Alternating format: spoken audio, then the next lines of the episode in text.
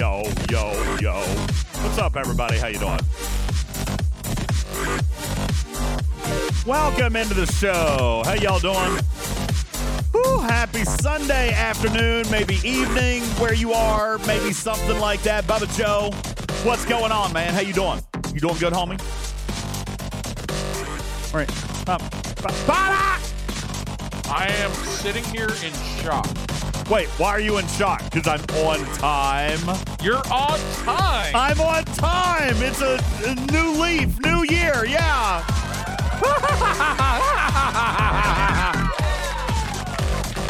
Just kidding. I'm going to go take a break. I'll be back in ten minutes.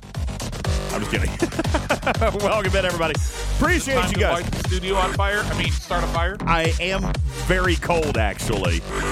I've got a heater. You remember that that electric heater that everybody said was going to burn down the studio? It's still going. All right, I'm good. Still going to burn down the studio. All I'm saying. It's it's fine. The studio is not. I I cranked the thing up, traitor. I turned it way up because the studio is studio is cold. So I cranked this electric heater that's plugged into a power strip that's plugged into the same outlet as my computer on the same circuit. I cranked it all the way up. Maximum power. Maximum power! Well, ladies and gentlemen, when the whole stream goes dark, you know why. Maybe it's because I caught my studio on fire. We'll find out. Good afternoon, everybody. Welcome into the show. My name is Ultimate D Js. Welcome in to Talking Trek Season five. Can you believe that, Bubba Joe? Season five! It's a new year! Somehow we have survived four entire years together, and here we are, breaking into year number five. Uh, and I would like to welcome you guys all to a very special Talking Trek server sound-off. Who is here for the inaugural season one, season five, episode number one? You guys hit it in the Talking Trek server sound-off. King Kirky on one eighty-one. What's going on? B for the Gods on seventeen. Louis P on twenty. Spectre on eleven. Moopsy on server one thirty. Thank you. Daverick on twenty-one. Officer Soto on one sixty-seven. Clapping to Kirk on season uh, season nine. Server nine. J T Bob on one fifty-six. Master Yodi on thirty-two. Aquila Hawk on twenty-one. Engineer on eighty-nine. Querity on forty-five. Mint Strangler on server nine. Oster on thirty-seven. Wolfwood on forty-nine. Marmac on twenty-one. I kill you on fifteen. Keith on forty-nine, Annie McCanny Phase on one eighty-eight, Sotak on twenty-eight, Noonwhistle on twenty-nine, Papa Smurf on sixty-one, Indominus on fifty-three, Wolf on forty, Kinky Boots on one twenty-five, D C Two Toes on thirty-one, Divemon on twelve, Pax Magellan on one eighty-four, Blazed on thirty-one, and the list goes on, Bubba Joe. one hundred eighty-eight additional messages in the Talking Trek server sound off, and live in our studio audience, two hundred eighty-seven players. Thank you guys so very much for being here. Uh, welcome into the show. Appreciate you guys also very, very much for being here over uh, here in our Discord live, whether it's uh, on playback, on iTunes, uh, pot, spot, Spotify, that thing there, Bubba Joe. Um, let's see, where else are we on? Google, YouTube Music. Maybe you're watching live on uh, Twitch, simulcast right now, or watching back on V O D. Wherever it is that you are enjoying your content, we thank you very much for being here. My name is Ultimate D Js. Hello, happy two thousand twenty-four. Bubba Joe, do you have a nice new year? Pressing the button. Bubba! Bubba's muted now for some reason. Uh, I'll, I'll, I'll come back and find out how his new year was here in just a moment. Trader, welcome back to the stage. How was your new year? Bubba is shielded. It was fantastic. I heard Bubba Joe got raided. Bubba. Uh-huh. Yes. I heard you. I heard you. Uh, you might have lost a resource or two. I did lose a resource or two. Did Thank you? you tell me a little bit about that. You wanna? You wanna? Can you tell me about it in the next sixty seconds, or do we need to? Do we need to go here? I'll just. I'll hit the button. Well, I'm. I'm not you, so I can talk about it in sixty seconds. Tell us what happened. Bubba Joe got raided. Everybody, Bubba Joe got raided. What? Where's the buttons? Give me all the buttons.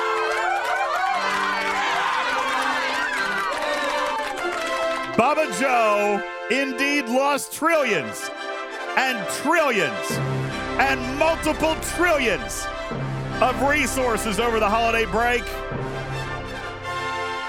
breaking one of probably the longest streaks in the game at not being raided. Bubba Joe, up until this last week, how long had it been since you had been cracked and raided?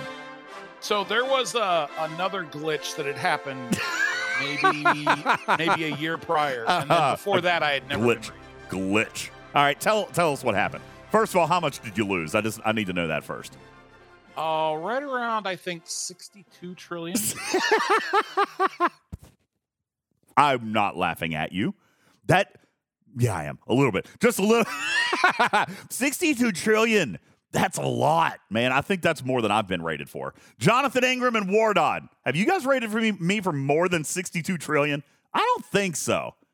I mean, it could be close. I've been rated for multiple trillions. But yeah, Bubba if, Joe. If you're going to do it, you got to go big, right? That's right. Go big or go home. Bubba Joe rated for sixty-two trillion over the holiday break. Uh, Bubba, what happened? Tell us tell us about it. I got to know. Well, I I uh, I had been asked to do some science, which involved PvP. Uh-huh. And I was at work, mm-hmm. so I was kind of trying to do this in a hurry. And so I did my science, and I put up a shield, and I immediately logged off. Mm-hmm. And after work, I logged in, and I was being raided. You know, the chat does remind me, Bubba Joe, that step one of your plan was to cost Scopely packs by giving away trillions and trillions of resources. So, I don't know. We might feel like you're being slightly disingenuous. Okay? I mean, possibly.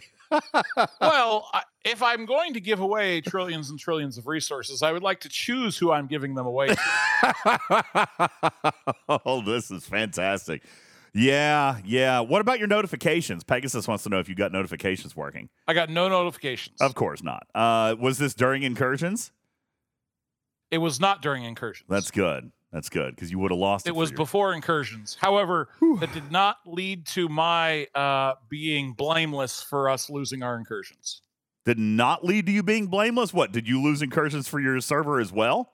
Well, you're just no. batting a thousand this week, aren't you? I did I did not lose Incursions for my server. I was shielded for twenty-three hours, um, fifty-nine minutes, and forty-two seconds of Incursions. There you go. I did not cost. I did not give away any resources during Incursions. That That's does good. Not mean that people did not blame me. Uh, I will tell you that uh, there there could have potentially, Bubba Joe, been a little bit of blame for at least the PvP points that you might have given up uh, during. Oops, wrong button. Uh, where's my button? There we go. Uh, take a look at your screen here, folks. You'll see here this is Bubba Joe dying to our very own Sergeant Epi. Uh, here in the chat, and this uh, this brings me many chuckles as well, Bubba Joe. I'll throw this into the graphics room for you guys if anybody wants to see uh, Bubba Joe actually engaging in PvP. That's this is what you're looking at right here. Bubba Joe, tell us about this a little bit. You actually engaged in PvP. Was this during Incursions, or was this just you hanging out? Um, I think this well, was during Incursions. Oh, you can't see it. Uh, you and Epi.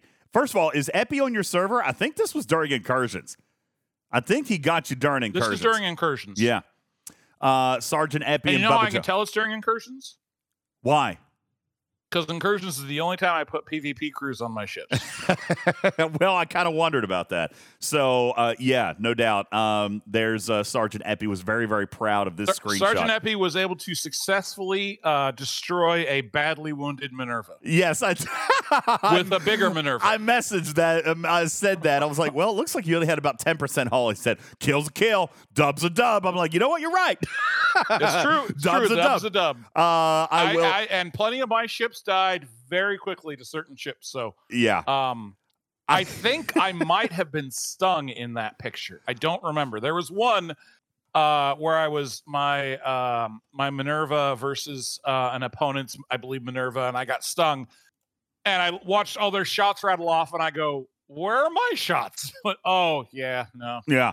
I uh, I do have one other screenshot that I just threw into the graphics room uh, for you guys. That- that I think is actually hilarious. I wanted to actually uh, share this one as well, if you guys can get a quick peek at this one. Uh, shout out to Rev Deuce, who actually sent this one to me. And uh, this one, this one, Bubba Joe, just see if you can take a quick peek. Take a quick peek at this one, Bubba Joe, and tell me if you think that you can mathematically explain this. Uh, this is a screenshot of a tier ten Sanctus going up against a tier nine Titan, which is a G six ship. All right, still using... A G six rare ship. A G six rare ship. A, a seven point five billion power against eight hundred fifty million power and taking the dub. Bubba Joe, can you please uh, give us your best analytical explanation for this particular screenshot? Absolutely. The G six ships are bad. I'm going to go with this right here, perhaps. Uh, this being the explanation, Bubba Joe. Uh, Scopely saying, we test everything before we release it. Us coming back and saying, did you test the new PvP crew? And Scopely doubling down. Yes, we test everything before it releases. Bubba Joe, Captain Carol Freeman, the gift that keeps on giving. Uh, Freeman is not the problem. Oh my God, we're going to carry this into twenty twenty-four, are we? Bubba Joe uh, vehemently jumping to Carol Freeman's defense. Carol Freeman is not the problem, so he says. Uh, meanwhile, we've got eight hundred million ships taking out eight billion power ships, but sure, has nothing to do with Carol Freeman. I'm not saying it doesn't have something to do with Carol Freeman. Just saying she is not the problem. Fair enough. Uh, well, and we know that. I mean, we know that. We know what the problem is, and that leads us into a portion of our discussion today uh, as we get ready to start our first episode, season one. Uh, sorry, our f- episode number one of season five. Here we are on Talking Trek. You know Thank what you're you guys. doing right now? What? I'm stalling. I don't know. I'm just. I, I'm stalling. You seem to be a little confused to what's going on. First of all, I have a runny nose. Second of all, I keep confusing season one and season five with episode one of season five. Uh, anyway, uh, but we do. Well, uh, if you're ever confused, go back and watch some good Star Trek, and you'll be able to tell a drastic difference between season one and season five of any series. Are you implying that our season one was trash? I'm not suggesting that at all. I'm just saying that if you're ever confused, there are differences between season one and season five. Fair. Our our uh, season one might be trash compared to what it is today. I don't know. Uh, it's possible. I don't know. Uh, but we are going to take a very quick break for our audience watching over on the Twitch side of things. In the meantime, our podcast audience and those on playback will get... What is this? What is this, Lloyd? All right, I'm gonna I'm gonna pop this up real quick for you guys to take a quick peek at before uh, before we go to break. Bubba Joe, I have been, my likeness has been stolen from me. All right. I I do not like this at all, that, Lloyd. It looks like you. It's a T Swift uh, sweatshirt. I right? am wearing so a, I'm wearing a Taylor Swift uh, hoodie in this, but w- what actually happened to me was I, I might have. You're having a stroke. I, oh my God. Uh, if you are if you're watching uh, or listening in podcasts, definitely go check out the graphics room for that. That needs to be made into a meme. I mean that that yeah. needs that needs to be made into an emote. Can we use that as an emote on our Twitch or or somewhere else? I mean that's that's fantastic. I like it. Uh, anyway, okay, we're going to take a break, and uh, when we return, we'll get into the meat and potatoes of our show. For those of you in the uh, live Discord or listening on podcast, we will have your stupid news for you. We appreciate you guys all being here. My name is Ultimate D Js, welcoming you into the new year, twenty twenty-four, here on S T F C, Talking Trek, uh, Star Trek Fleet Command's official podcast. We'll be back right after these words. In the meantime, for all the rest of you, it is indeed time for your stupid news. Stupid news!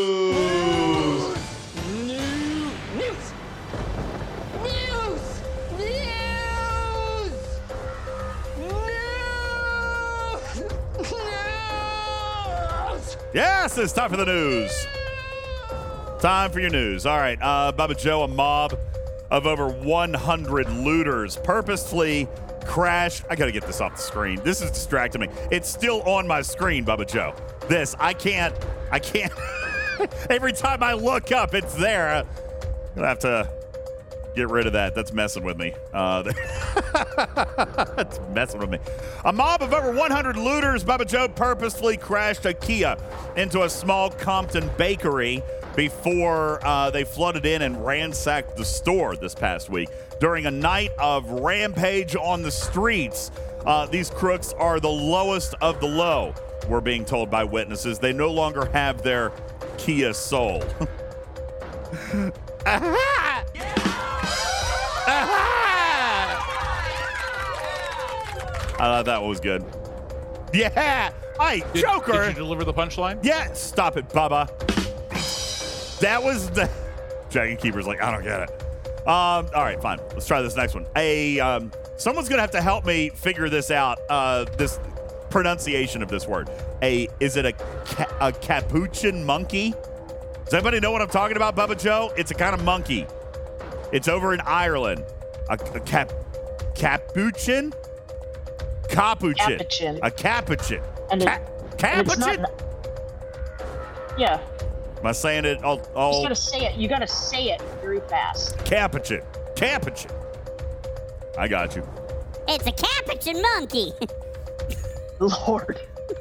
A capuchin monkey who escaped from a sanctuary in Ireland is likely on the hunt for a mate, Bubba Joe. This is according to the sanctuary's owner. He'll be on the hunt, moving from location to location at all hours of the night, trying to find his lady. Sounding somewhat familiar. Wondering if he's actually going to decide to hit up the monkey bars.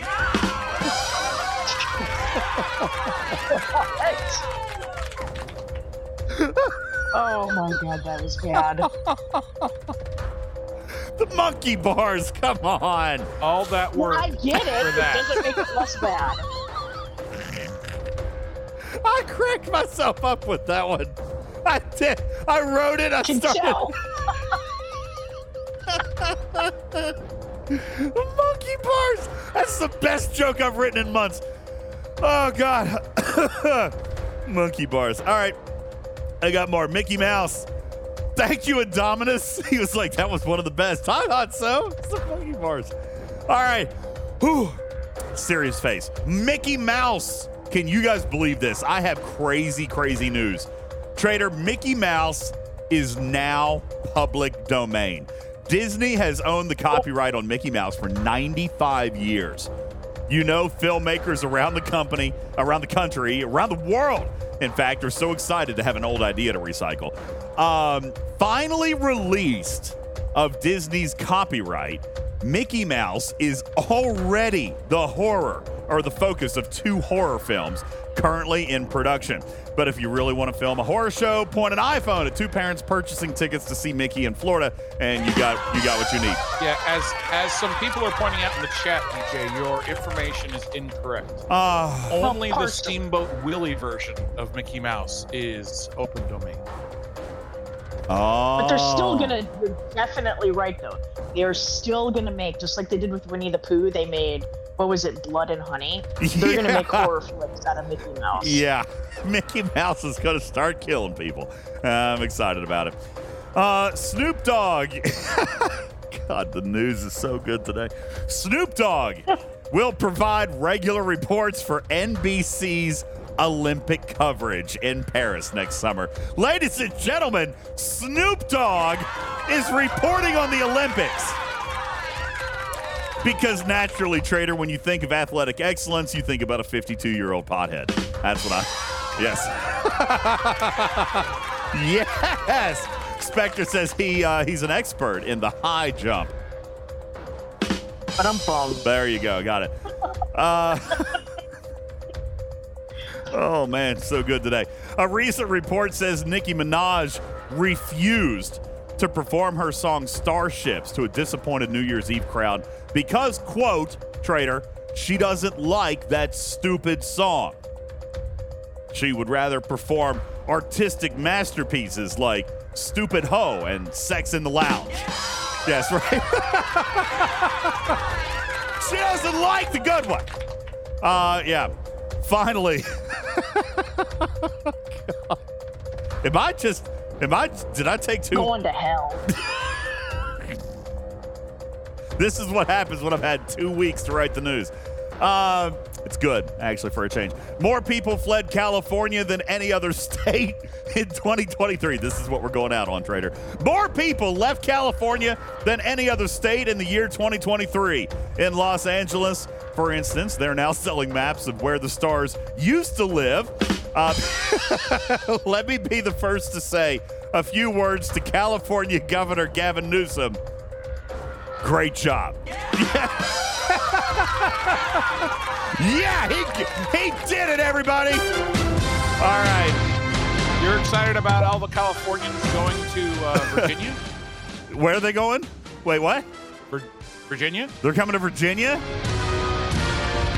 That's well, fine. They have to go somewhere. No, they ain't coming up on my mountain. They ain't coming uh-huh. up on, no. Just wait until they buy it out from underneath you. They're not buying my mountain.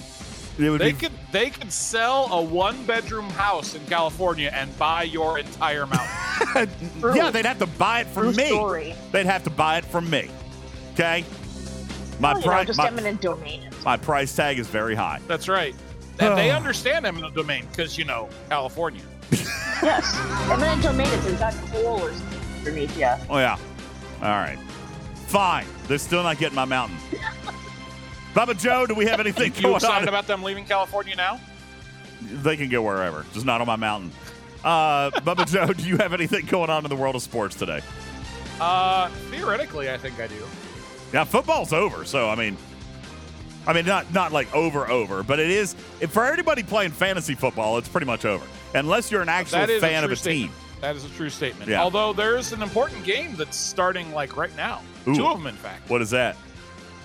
Uh, well, the Green Bay Packers are going to uh, lose in week eighteen and allow my Seattle Seahawks to make the playoffs again. Wait a second. The Packers are playing the Seahawks? No. The oh. Packers are playing the Bears, and the Seahawks are playing the Cardinals. But last year, the Seahawks needed the Lions, who had nothing to play for, to beat the Packers so that the Seahawks could get into the playoffs. Yeah, I remember and that. And they did. They did. The Lions, so, who had so nothing this year, to gain. Um, the Bears, this year, the Bears are going to pull it off, going to disappoint the Packers fans again. Do you know any Packers fans, D J? Mm-hmm. Oh, okay. Mm. Listen, we're going to make the All playoffs. Right. We're going to make the playoffs, and we're going to do it without without um, the guy who's getting sued by Jimmy Kimmel. Did you guys hear about that? I did. All right.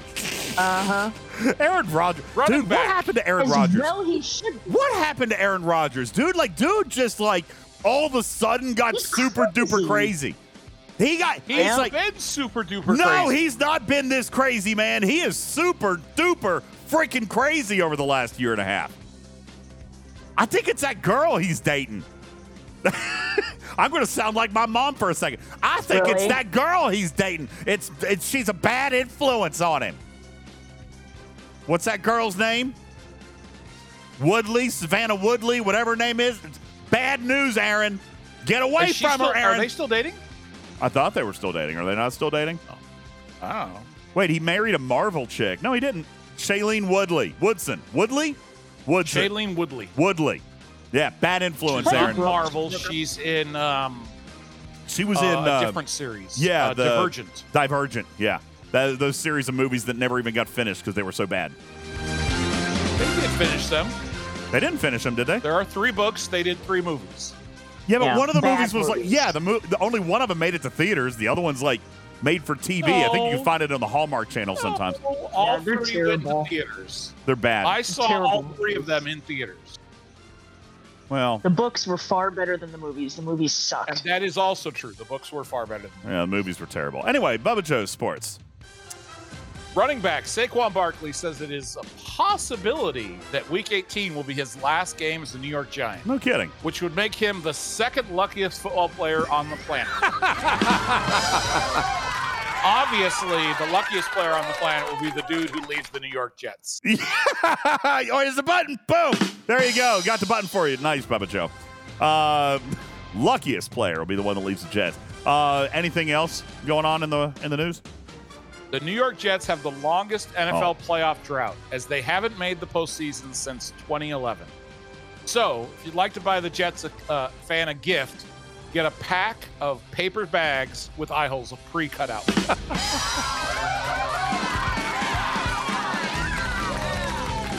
There you go. I didn't know that I interrupted your Jets joke. Sorry, it was just one. That's continu- okay. continuous thing. The right. N F L fined Carolina Panthers owner David Tepper three hundred thousand dollars for throwing a drink on a Jaguars fan. Did I heard about this. Video? Yeah, no, I that's, heard about this. There was video, crazy, right? Crazy. He threw. He yeah. was in the box. He's the owner, and he threw a drink at a fan. Why? How Ridiculous. do you do that? Oh, my God. Crazy. Anyway, sorry. Although most people say that owning the Panthers franchise is punishment enough for him. That's good. Could you imagine, D J, paying three hundred grand for a drink? You know, in hindsight, Bubba Joe, maybe. If I attended one of the football games, I don't know. Possibly. There you go. Yeah, See, that's, that's it. That's exactly right. If, that's you right. Attend, if you attended an N F L game, you know exactly what that feels like. Paying three hundred thousand dollars for a drink. Ladies and gentlemen, that is your stupid news. All right. Welcome in, everybody. Woo. Woo. There you go. Uh, Bubba Joe, appreciate you being here. Happy New Year to you, my friend. Uh, wow. Wait a second. Are we still? No, we're not still in commercial break. That was going to say that would have been a really long one there. Uh, no, but we're back. Uh, appreciate it. Welcome into our Twitch audience. Welcome into our podcast audience. Whether you're live, whether you're on simulcast, whether you're on playback, we appreciate you guys all sticking with us uh, as we premiere a new season. Here we are. If you're in iTunes or anywhere where you download your podcast, you'll notice that it now says Season five up at the top as we are breaking into our twenty twenty-four season. Trader, congratulations to you uh, on the successful completion of yet another season of Talking Trek. Can you believe we are entering year number five? Isn't that crazy? No, that is crazy. It is. Entering year number five. What's, in, you want to uh, know what's even crazier? What's that? We all still like each other. Yes, I know. That's crazy, right? I know. Bubba Joe and I fight all the time. We still love each other. Uh, but yeah, we are uh, entering season five here on Talking Trek, and we appreciate you guys all being with us. This is our first episode of the year and our last episode before the next arc begins. So obviously, Bubba Joe, we've got a lot of work to do today. Spoiler alert. Uh, yeah. Wait, what? Was I not? Sp- there was already an announcement. There was already an announcement. It was made. The announcement says that uh, the game will go into maintenance on January the ninth at four a.m. Eastern you time. You don't know what's happening from that maintenance. You're right. Four they solid... could be fixing all the bugs in the game. That's what you get, Bubba Joe. You hold on. Do I do I have another one? I might have another one. Oh, no, that's not the one I was going for. Where's my other trombone? Where's the trombone? There it is. Yeah, that, it was a good try, Bubba Joe. Uh, but no, obviously maintenance cap happening. And four years later, we do understand what that maintenance means. Uh, it is the same maintenance that has occurred on a Tuesday morning for all of time. Since ARCs began, the monthly ARC will uh, will will happen this way. At least that's what, listen, they, Bubba might be right. Bubba might be right. Maybe they're going to change it up on us after five years, but uh, it could mean uh, more traditionally that we're just getting new bugs. All right, we're going to get new bugs on on Tuesday. That being said, Bubba Joe, we did take some time off for the holidays. We've got some stuff to catch up on and something that happened this past week, which I, you know, I kind of spent a little bit of time on Twitch. What was it, Thursday night, uh, Trader, that we hung out a little bit? I actually kind of liked it. I liked the Winter Hunt, if you will. It was a, a rehash on the Summer Hunt series, the Hirogen series that we had earlier this past summer. Bubba Joe, uh, you and I have not had a chance to really talk about that, and I wanted to spend a few minutes on it, but I did notice a few changes to this event. Uh, they weren't exactly what we had called for. Uh, back when Summer Hunt ran, I remember you and I talked. I even went back and listened to that. Um and was talking about some of the changes that we wanted to see. You specifically wanted to see a real notable change in how the events progressed uh, because you felt like last time they weren't really a progressive style. This time, they actually did it in half the time and not exactly like you had recommended, but still, I feel like the progression felt better than it did in the first run. What did you think about the the reiterative changes, reiterative changes that they made versus uh, from the Summer Hunt over here to the Winter Hunt, and were you more satisfied with this run of the event? Um, no. No. Okay. Uh, shall we break it down into categories? I know that you did tell me you were very, very fussy about the rewards, and and we can certainly talk about that a little bit, especially for G six. We did mention that on Thursday, Trader, that the G six players were totally disenfranchised with this event because the rewards yes. in Sigma resources were absolutely, gosh, not really any other word for it other than pathetic, I would imagine, Bubba Joe. Can you share with the community what kind of rewards you were looking at for this type of event? Um, well, you know, part of the problem, right, is that because Scopely did this conversion to Sigma resources, right, and clearly didn't think about it, because you can't convert everything to Sigma resources and still require the old resources, right? You can't do this conversion and still require the old one. So they're giving tons of the old one, which is completely worthless, and nothing of the new one. And so every event we have, we get this teeny tiny token amount of Sigma resources. And, you know, as we were talking about earlier today in, in the chat, you know, like two hundred billion steel. I don't need two hundred billion steel. I don't need one billion steel.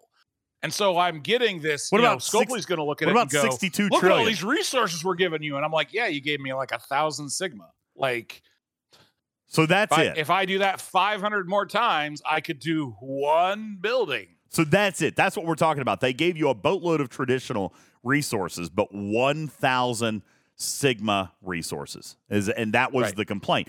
Um, that really, well, in the resources that, that you guys steel. Need. It obviously goes down from there for titanium and dilithium. So, okay. W- was it one thousand Sigma like per redeem?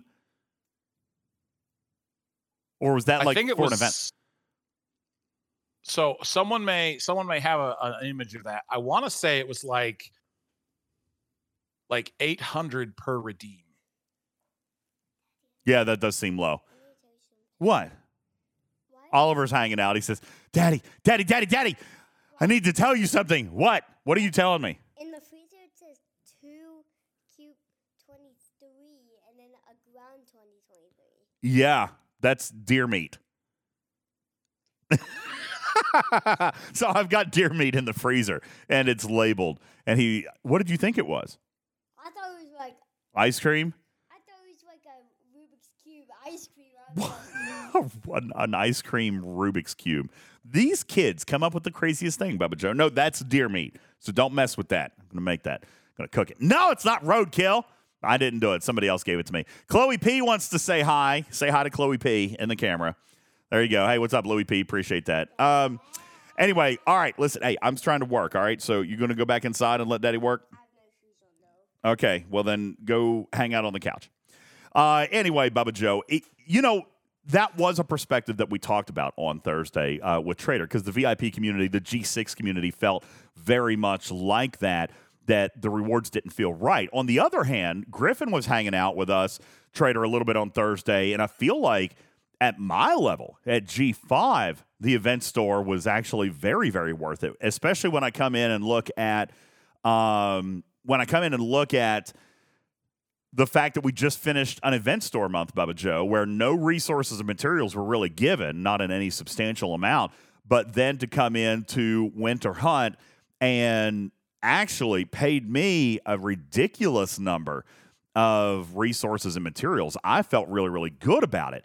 Uh, and I'm curious from other so, perspectives. I saw other people say, well, the rewards aren't good. And I I mean, I looked at it at a couple of different ops levels, and I couldn't really see that I could justify that outside of Sigma. Uh, I'm curious, so, Bubba, what your what your reactions are to that. Well, so my issues with this event started before we get to the rewards, right? Um, so, I mean, we're going to talk about the rewards for a little bit. I had issues with this event in how it was structured and what it was scoring. Um, glitch or not, the first one was, I'll say, easier slash doable without having to do anything wasteful or worthless. And this one was not, frankly. Um, so, so yeah, so my issue, yes, the rewards were bad, but what you had to do to get this, get those rewards in the first place was, you know, there was there was a uh, a path that was reasonably fast, but completely worthless. And if you decided to engage in the path that was um, by doing, you know, legitimate runs of armadas, you had to devote eight hours to this thing. You're referring to phase two of, of part one. So this is this Correct. Would have been week one of the summer hunt. They did it, it. They scaled it down by half. So it was basically part one was scaled down into three days, and part two was scaled down into three days. So let's rehash that. Uh, and taking a look just to to kind of jog the memory of what we were looking at. If you looked at part one, you had three S M Ses. Part one's S M S was just simple. It was just hitting hostiles. And if I'm not mistaken, Bubba Joe, this time there was even, I believe, uh, there was a bonus mechanic to that. Wasn't there? Uh, you got extra points for using, gosh, I can't remember what it was. There, there was, it wasn't just hitting five hundred hostiles. Uh, it was still a lot of hostiles because I think the bonus mechanic uh, might have been Delta Quadrant hostiles uh, that gave three points. All right. So it was definitely still a pretty grindy event. That was part one. All right. Then upon completing part one, uh, you got a second S M S and a second solo leaderboard that popped up. And this was really only going to happen primarily, Bubba Joe, on the first day. Because just like the first run back in Summer Hunt, wherever you started the day was the event that you were going to get. So if you started the day, uh, you know, this time during Winter Hunt, you started the day on day one. Obviously, you didn't have any of the rank. So you went through. If you finished rank one, then it popped into rank two. Rank two is where people felt the grind, all right? Rank two is where people found that they needed to do twenty-two armadas. Now, Bubba Joe, that is what you're talking about, eight twenty-eight hours. twenty-eight twenty-eight twenty-eight armadas. You had to go basically five thousand points, all right? Uh, that five, what's it, twenty-eight? It was two hundred yeah, points for a group. It was fifty-five hundred. But you already had, no, no, no, no, no, no. It was fifty-five hundred, no. But you started with five. You started no, with you five. Didn't. Yes. You're no, five hundred. You didn't. Are you sh- Okay, Joker says I'm wrong. Okay, maybe I'm wrong. I was just doing Armadas, so maybe I was wrong. Maybe I wasn't paying attention. All right, so fine. fifty-five hundred points. That would have resulted in twenty-eight Armadas. Okay. Now, some people went and did those silly little worms. All right. Like the Doomsday. Is that the ones that, that are like ninety... The Klingon uh, burial ship armadas. Yeah, that are like ninety seconds or something like that. Uh, you could have done something like that. Uh, I think most of my team was doing formations. And, and see, this is where it wasn't twenty-eight armadas for us because formation armadas counted as double, right? Am I, am I wrong on that? Formation armadas got you two hundred, or regular group armada got you two hundred points, but finishing or, or killing a formation armada got you a bonus two hundred. So we chose that time to do formation armadas. You know, we've talked about this. Uh, the, I even heard this in the chat here. I don't remember when, uh, probably a week or two ago, Bubba Joe, where people were talking about nobody ever does formation armadas unless there's an event. So a lot of people were kind of, you know, banking these things up. And this was the day that we decided to go ham on formation. So it really wasn't that bad. Not only that, but formation armadas have a slightly less, t- a slightly smaller timer at ten minutes instead of fifteen. So formation armadas would have been what? fourteen? Mm-hmm. fourteen armadas. Okay. Which would have been um, two and a half hours. Okay. I mean, okay. I'm not saying that it wasn't grindy. Don't get me wrong. I'm not saying, because I, I don't disagree. twenty armadas, fifteen armadas, anything like that, that's grindy, okay? I'm not going to deny that. But I wonder if there were better ways to play this event. You know, I mean. Well, there was. And so there's someone who's already piped up in the chat. It says, I did step two in thirty minutes. And that's true. You could have done those stupid burial armadas and yeah. thrown away those five hundred directives and yeah. never, never gotten any rewards for them. And uh, people say, well, I got millions of credits. Fine. Uh, it is a stupid. If that is the only way to score, if they want you to do something absolutely and completely worthless, sure, then fine. Like I, I have railed against having to hit worms. I have railed against having to hit other hostiles that serve no purpose. Agreed. This is no different. If that was the only way to do this event in any sort of meaningful manner, that is poor event design. Ah, Okay, now I don't disagree with that, but I see this point coming up in chat as well. Thank you, Dragon Keeper. Thank you, Denver Stone. Guys, by now, using Wave Defense mechanics and free-to-play acquisition of credits, you absolutely could have used Armada speed-ups by now. Mm, really? Mm, yes. I never bought it, Bubba Joe. You've earned enough rep and credits? Absolutely, I have. Yes. I I never bought it. I was going to go through it free to play just because everybody else was paying for it, and so I decided to do it for free uh, just to see how long it would take. Uh, Simpy says, I've pur- uh, purposely not bought it. Same here. I did the same thing, Simpy. And yes, reputation is enough. Uh, speed-ups are enough. Uh, Clapping at Kirk says, I've actually seen people out using speed-ups to steal other people's armadas, which honestly is not a side effect that I would have thought about, but it's so true, right? Plant a pin on somebody else's armada, then speed it up, and you snipe it from them. I mean, holy cow, right? Wowzers. So when we look at this milestone, I I wonder, Bubba Joe, I really have to wonder, was it so crazy? Now, I know that it felt crazy, but there, just like we've said with other things in the game, there are items that can score faster. Now, Mud says Solo Armada scored better in the third S M S, but in the second S M S, Mud, it was group armadas only. Okay? Group armadas only. So you had to and find a way to do it. Solo armadas did not score better in the third one. Oh, yeah, they did. Solo, yeah, no, yeah, yeah, yeah. In the third one, absolutely, because no. Group armadas were still two hundred points, but a solo armada was twenty-five hundred, and a Texas-class armada was five thousand. So, right. Yeah, they did score much, much better. The Shipyard scored five thousand. Any uh, Bajoran or Borg solo was twenty-five hundred, while groups were still two hundred. So the trick to the third S M S was absolutely the Texas-class armadas, which was good. We haven't really had an event that required that for quite some time. So I don't know how many... D- yeah, you know, and, and I was running low on loot. I probably only had about eight months of loot left for those, so I'm really glad we had to report run some more of those. I I was legitimately actually running low on loot. I probably could have only done that redeem maybe three or four more times. So it actually came at a good time for me. And yeah, I ran a couple, and now I'm set for another month or two. Uh, truthfully, now Count DeVille says only if you had thousands of shipyard directives sitting around for no reason. You know, I don't know. First of all, you earn those things pretty much every day, right? Does every is everybody agreed that they do the daily they do the daily events pretty much every day? Like you're not really missing out on those things, right?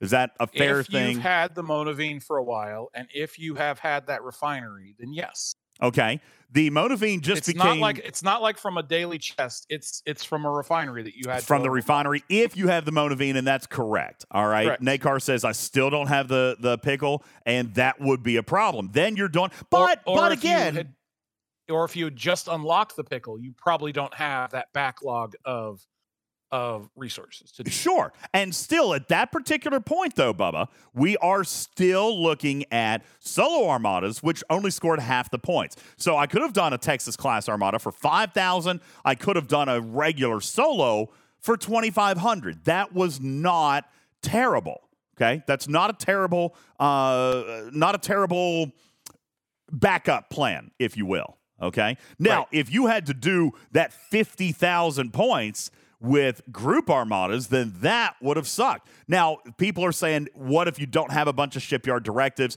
I, I thought a lot of people did, but in fairness, Bubba Joe points out, I've had the pickle since day one. Some people still don't have it. I got thirty-five thousand shipyard directives, but that's because, like Bubba Joe points out, I haven't needed to do those things in forever, so I haven't. But I have accumulated a bunch of that through the, the pickle daily. Or the refinery, rather. So that third S M S was very, very easy for me. Um, or you could have done it with solo armadas. By the way, reminding you that solo armadas don't become available until Ops what? Is it thirty-six or thirty-four? I actually can't remember. Solo armadas at thirty-four? thirty-five, says Benny Hill, okay? So at Ops thirty-five. So, again, looking at the third Uh, S M S, Bubba Joe, Now I will come in and say, finally, absolutely, ridiculously, not impossible, but unreasonably difficult to perform this event if you are below Ops thirty-five. thirty-four and down probably couldn't complete the third milestone or the third S M S, right? Couldn't do it because you can't do solos. So your most amount of points that you could earn was two hundred points. Now, I am being told by one person in the chat, you can technically do Borg solos at Ops thirty. Is that true?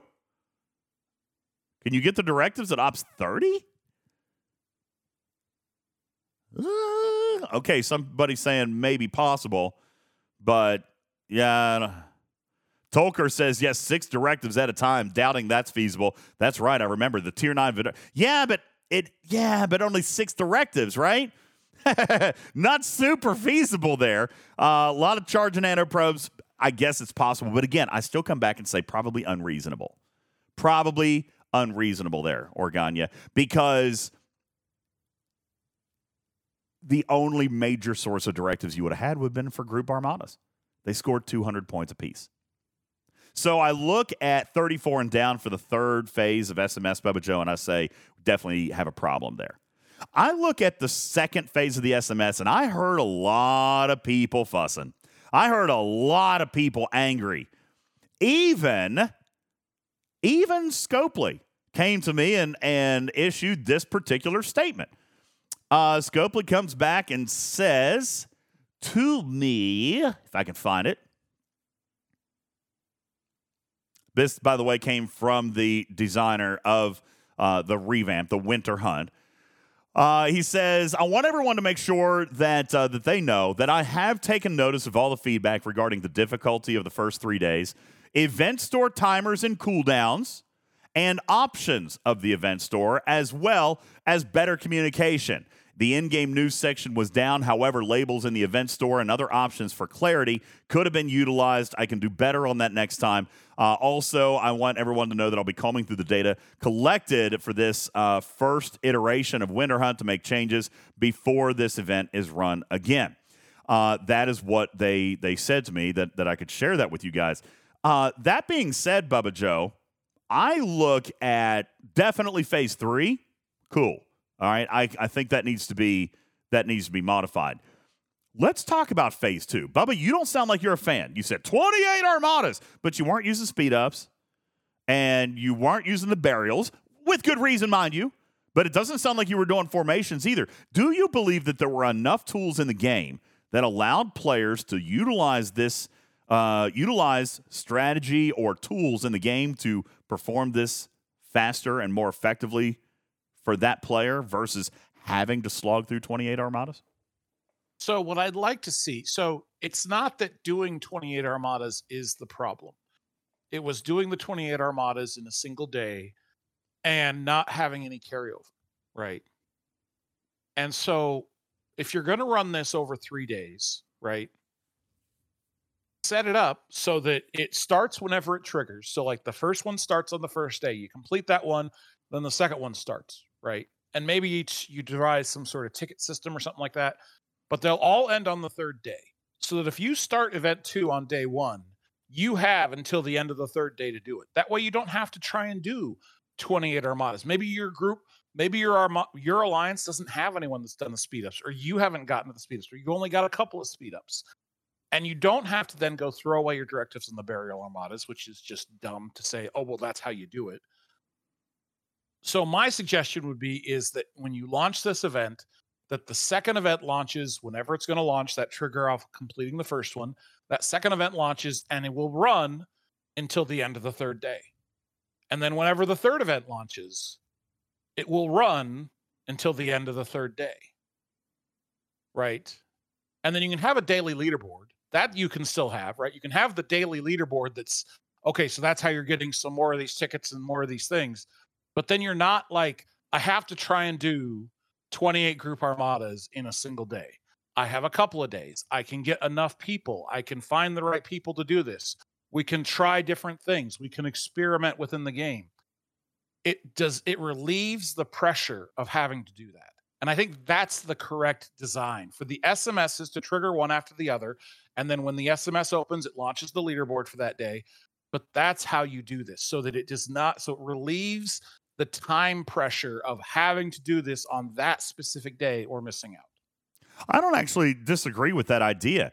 Uh, I think that's that's probably pretty solid too, because if you remember, that was something that actually happened in the first summer hunt, Bubba Joe, was that that S M S, and that was one thing that we did actually praise about that first run. Obviously, they didn't have two weeks to run it here. That's why they scaled it down to six days. But if you remember, phase one or week one of the original summer hunt was, in fact, a solo milestone that lasted six days. Do you remember? Yeah, I uh, do. Yeah, so I do. I, I wonder but if, if also, that was a better way to go. Time? Like there was no feeling of progression because they all launched at once. Well, time? no, it wasn't. It, so that's what, not what it was. They put everything into one solo milestone last time. So what happened was people skipped over the original just by doing the solo armadas and skipped all the way to the top. The uh, and that was what messed up the sense of progression, because the solo leaderboards got all jumbled because they were trying to use an uh, uh, an avatar for scoring, which they did this time, but thankfully not on Armadas. I think what they tried to do this time by splitting it into three different events was to prevent that problem from last time. But then in doing so, there were timers on those events. So I kind of wonder if if they were on to the right track. But definitely, and this is what the arc runner or, or this event designer came back and said, you know, even that day, he said, you know, I wonder, he says, I, I wonder if these milestones are a little hefty because I used a lot of the same numbers that came from the original summer hunt. So, you know, that was a week-long event. This one was three days. So we probably should have scaled them down by about half. But players did find ways with the new tools that have come out in the game since that time, with Armada timer speed ups and the new, you know, these new favors and things like that. Um, I, I just wonder if it was quite as bad as what some people realize. Like, for those of you who felt like this was awful, did you use Armada quick starts? Did you, uh, did you, I'm not going to say did you do burials, but some people are going to say that. I didn't do burials. I did formation Armadas because they were worth double the points. So I'm kind of with Kirk. I didn't feel like phase two was actually that bad. All right, because I got formation armadas that were giving me four hundred points. And, of course, with formation armadas, you couldn't use the speed ups. All right, but you could be using speed ups on other types of armadas. So I, I just wondered, you know, uh, and, and I know I saw a lot of people complaining about that. So I just kind of wondered if we had really thought about the tools that were available in the game. The game continues to evolve a lot. And sometimes we see an event that we saw six months ago or a year ago, and we think it's just as bad as the first time it ran, but there's actually ways to do it better now. Uh, Raj says the third milestone was the bad one, and I would imagine it probably would have been bad for those, again, Ops thirty-four and down, or players that don't have big bushels of solo directives or even that of shipyard directives. Uh, Kirk says the first leg was the worst for me. I kind, of, I kind of agree with you. That was the grindy one. That was what, like one hundred sixty uh, Delta Quadrant hostiles you had to do, I think. And see, Joker, you can't really complain about the shipyard directives. I'm I'm not going to say that they that. But again, shipyards were just like formations. They were only twice as fast. All right, so they were five thousand points, where a normal solo was twenty-five hundred points. You could still do that. Uh, but it was really, really bad for thirty-four and down because you couldn't do solos. Now, Organia, uh, Organia, if I'm saying your name right, I'm sorry, from Server sixty-nine, pointing out that for players, again, below Ops thirty-four, there was no bonus because they couldn't hit the appropriate level of hostiles. So it would have been five hundred hostiles for them. So I do, so I can, do so let see me ask that. A, I think there's a, a big break-off here at Ops thirty-four. Go ahead, Bubba. At what level can you start fighting the first system of Texas class hostiles? Uh, I've got most people saying around thirty-five.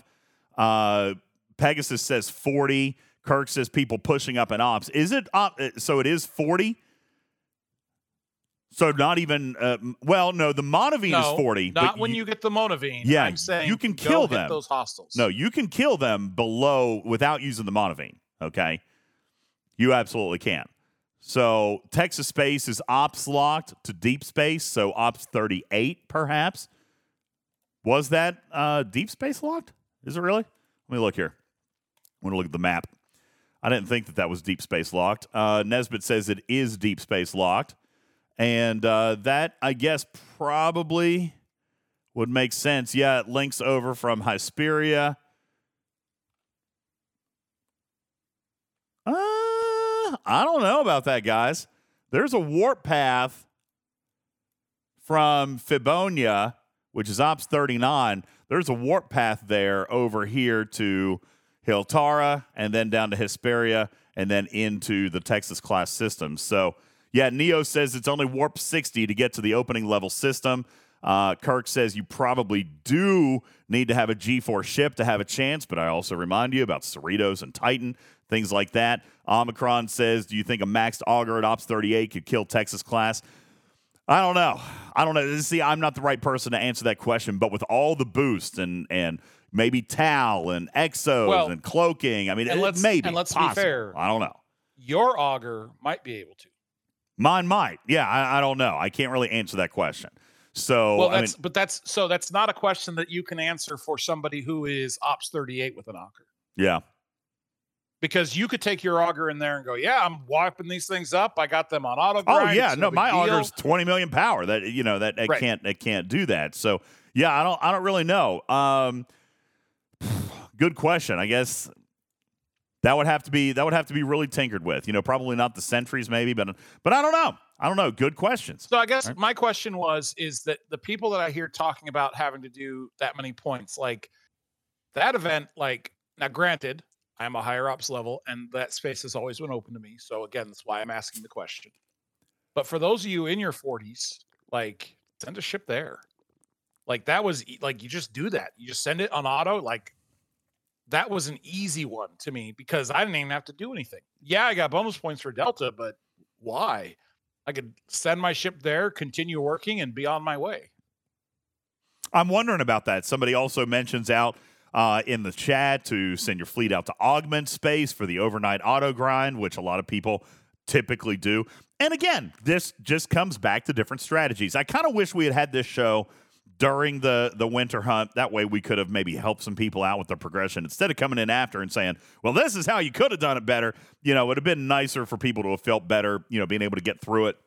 Because maybe somebody wouldn't have thought about Texas class, or maybe somebody wouldn't have thought about augment space, or maybe somebody didn't notice the the formation Armada bonus and things like that. So I would have. Uh, I, I apologize that we weren't there a little bit sooner for that. But um, all in all, that's kind of where I come back and say I was pleased to see this event run again. I, I knew when the summer hunt ran that we would see it again. They changed it just enough to make me feel like they had put some thought into condensing it into a, a one-week series, but um, maybe there were still some tweaks that need to be made. And so I, I just kind of wonder if it really was as bad as what some people said. Bubba, you know, we have a propensity to complain about things a lot around here lately, and uh, and I wonder if this one was truly that bad or if it was just yet another example of us kind of being fussy. Uh, Nakar says, really, if I was going to complain about one single thing, it would have been the odds on the officer pools, and I think I would agree with you, Nakar. If there's the biggest number one complaint that I had was the the officer rewards for sure. Uh, I got well, a great amount of resources and materials, as Bubba Joe would not have because of the whole Sigma thing. My resources and materials were fantastic on it, but, yeah, hardly got any officer shards, so that one was pretty rough for me. It'd be nice if they're going to do these things that have really poor odds of officer shards if they would choose officers that no one has maxed. Yeah, uh, yeah, I can see that because you didn't need the officers either, did you? Well, no, I could have used three of the officers. That there was one that I had maxed, and I think I got one actual officer shard. But I did get like seven hundred fifty or more than that, actually, probably like fifteen hundred transporter patterns. That was fun.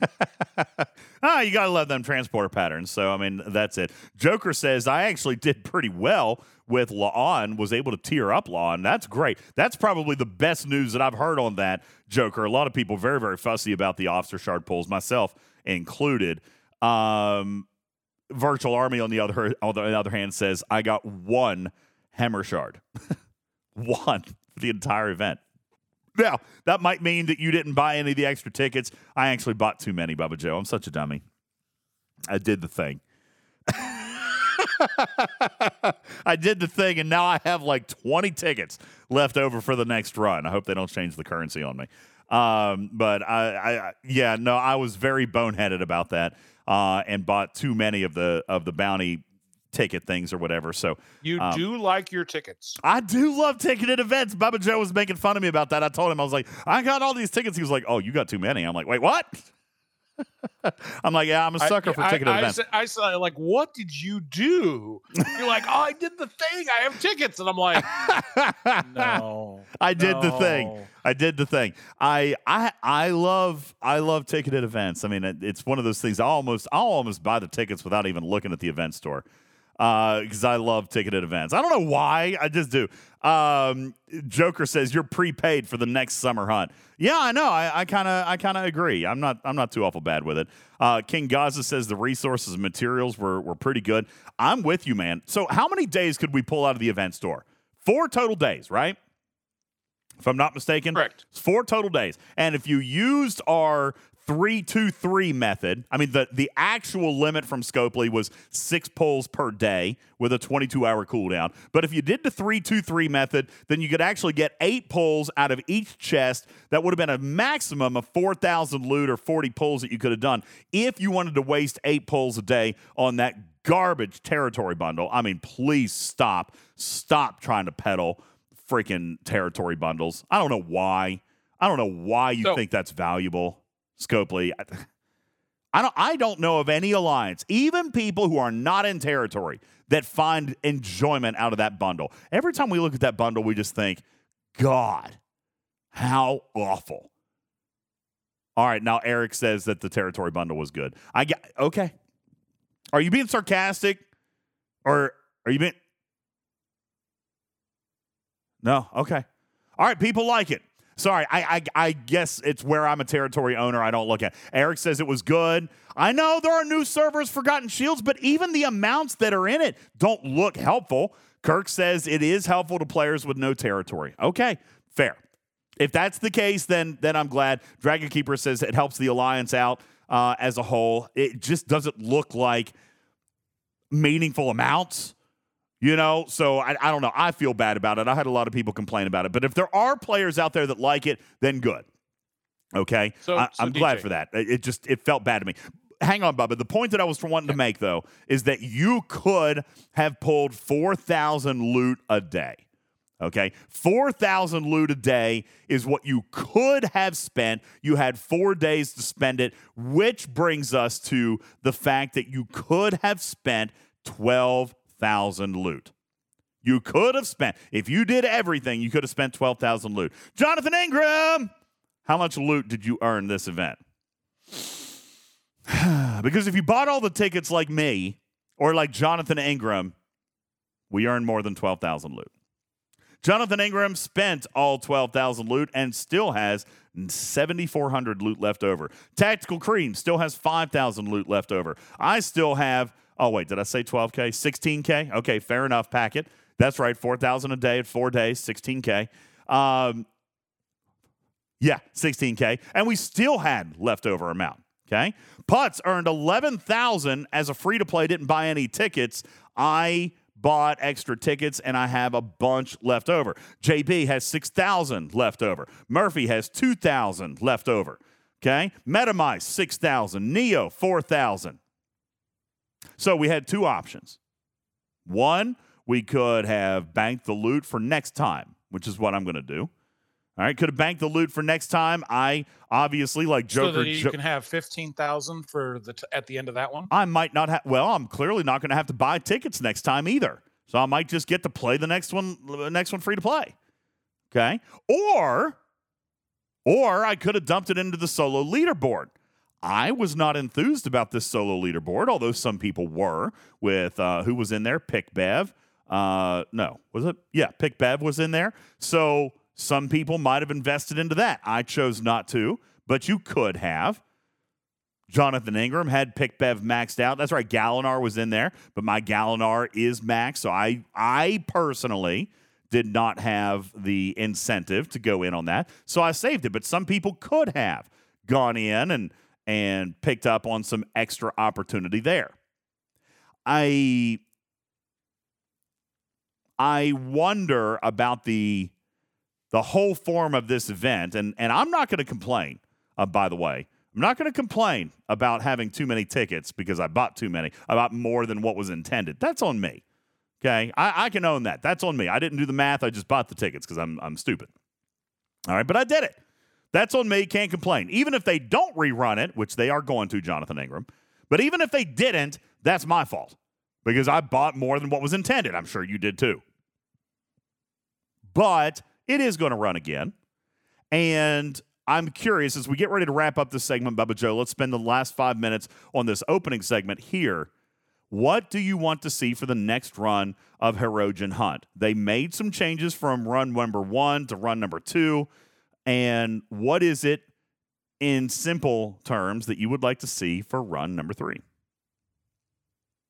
Uh, so for run number three, I think my number one change is a change to the structure of how the events trigger in terms of their duration, right? And I get that launching an event, you know, might there might be some timing issues with that. They may have to be a little creative in how they launch it. But I think allowing players longer uh, to complete those S M Ss, especially after the first, makes a lot of sense, um, including the first. But I think all of them needs you need to give people more time. Um, that's the first thing. The second thing is is more value within the bundles, and I know that that one's a losing battle. That one's not likely to happen because you know just, we just never seem to get the value that seems to make sense. But if you're not going to go that route, give us more options. Like you, you, some people like the territory. I'm not saying you take the territory away, but let's do something different, right? Let's give some loot. Let's give some loot that hasn't ever been given away in a bundle, right? You know, we do the A T A speed ups, which you know, some people love, some people are like, I don't do A T A, so I don't care. But let's find some loot that people would like to use, whether it's, you know, hey, I'd take, I'd take a bundle of just Sigma speed ups. I'd do that. Like I get that's a G four, that's a G six problem, but you know, there, I will guarantee you there are more bundles they could come up with uh, that they could put out there to give players actual options. Like this, we talked about, remember the, remember the Dabos D J? How it's like, oh, you got to choose your rewards, when in reality, there was no choice because you right. got more than enough to do all the bundles anyway. Yeah, that's what um, this was, essentially. And that's what this was, right? So so if you want to let people have a choice, then actually give them choices. You know, someone put in the chat a refit. Okay, well, sure, you could have a refit be a choice in there. You could have either a new refit that, you know, has not been given before. You could do a forbidden tech bundle. You could do uh, you could do things that are old, like you could, you know, you could be a catch-up mechanic, whether it's Monovine B Ps or other specialty ships. Like there are lots of options that you could put in there that would make this, you know, so that players actually have a choice and can get something that might be valuable to them. Um, so I think that that's, I think that's, that's for me, it's the timing of the build-up events and then more choices and better value for the loot. Okay, fair enough. Um, I actually think I, I agree with both of those. Can I bring up a point though? Sure. Real quick, though. Yeah. So while there is a limit of six, okay, on the, on those redemptions, and you talked about you can actually get eight. Yeah. I think that Scopely actually embraces the eight. Do you want to know why? Because you could earn four thousand a day and spend four thousand a day. It's kind of weird. Well, and the leaderboard gave you four thousand. Yeah. Which only redeemed after the last day, which meant you only had a day to do that redemption entirely. Yeah. Yeah, it's like, because so, I noticed that. Remember, the last time this ran, they gave an amount of loot that they had to extend the store for because the amount of loot was higher. This time they structured it based on what could actually be spent. And, yeah, first place gave four thousand, which maybe not necessarily is embracing of it, Bubba Joe, but definitely acknowledging that that possibility exists. I do agree with that. I don't know if they. So, anyway, I don't know if they're um, embracing it. Although I, I do think that there's a couple of things that they should do with that bundle, and we've only got a minute or two before we have to take our first break. But Bubba, a lot of people are frustrated with the soft limits in the first place. The fact that they weren't communicated, uh, the fact that they weren't even display communicated, that they weren't. Uh, it, there wasn't even a graphic on the on the bundle. That probably should have happened. If we can't do stuff like that, then you got to remove that soft limit. Go back to the Dabo limit, limit fifty. You know what I'm saying? Or limit seventy-five, or or in this case, you know, whatever. What was it? Limit limit fifteen. Whatever you need to do there, because some people, and and I, I'm not going to blame people any more than I'm going to blame Scopely for this, because they should have labeled that there was a soft limit or a hard limit or whatever else. But we also had this exact same issue last time, and people did, in fact, hold their loot, Bubba Joe, and then on the last day went to spend it all, got hit with that cooldown, and then we're like, man, I got fifteen thousand loot left over. I, I had I had players that, that messaged me like that. So um, there are definitely problems, especially if you're going to break into making it feel like and look like the Dabo table redeems, then you got to make sure that that the changes or the deltas there are very clearly communicated. Either that or just create. Either that or just create a standard for Dabo. Hey, limit fifty. Like, maybe the soft cooldowns didn't need to happen this way or something. I don't know, because there definitely is confusion when you look at the Dabo tables versus the Hirogen tables. You know, but Wolfwood says it would have happened anyway, and you're right. We've also got people who didn't spend their, their holiday event store loot, too. That happened. It, it seems like in the dev chat, I get that every single time. Can we extend the store? Can we extend the store? Can we extend the store? Can we extend the store? Can we extend the store? I mean, there comes a point, guys. You know what I'm saying? There comes a point where we just got to kind of buckle up and and and realize that the timers are are the are the timers. Um, if I was can going we get to that a, star back, D J, huh? Yeah, can, can we get, get that star back? Can we relaunch the store? I, I'll tell you, there was there's one thing that I would most definitely change, uh, and it would be if even we weren't going to get a variety of extra rewards, Bubba Joe. Gosh darn it, give me the better officer pulls back. We've got two very different versions of these officer bundles. We got the Dabos. Even there's two different versions of the Dabos, remember? Where we had one that gave two officer rolls and one that gave one officer roll that was really, really bad.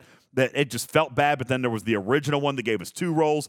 Oh, Griffin says he thinks the first time was a mistake because we haven't seen it since then. And maybe that's true. But, man, I'm telling you, I went through this whole thing. Even Putz cataloged a bunch of stead, uh, a bunch of stats. He said that he couldn't find any evidence that the drop rate wasn't higher than ten percent. I don't know, man. Griffin says this one pull was, or the one pull was the mistake. It's always been two rolls otherwise. Well, let's do something with that drop rate, buddy, because this drop rate, again, I bought all the just, loot, did all the we just tickets. Have to wait. You, did you buy loot or you bought tickets? Not loot. I bought the tickets. I spent all the loot. Because if, but I probably, they, I bet you I didn't get more than loot, five shards. They have to publish odds.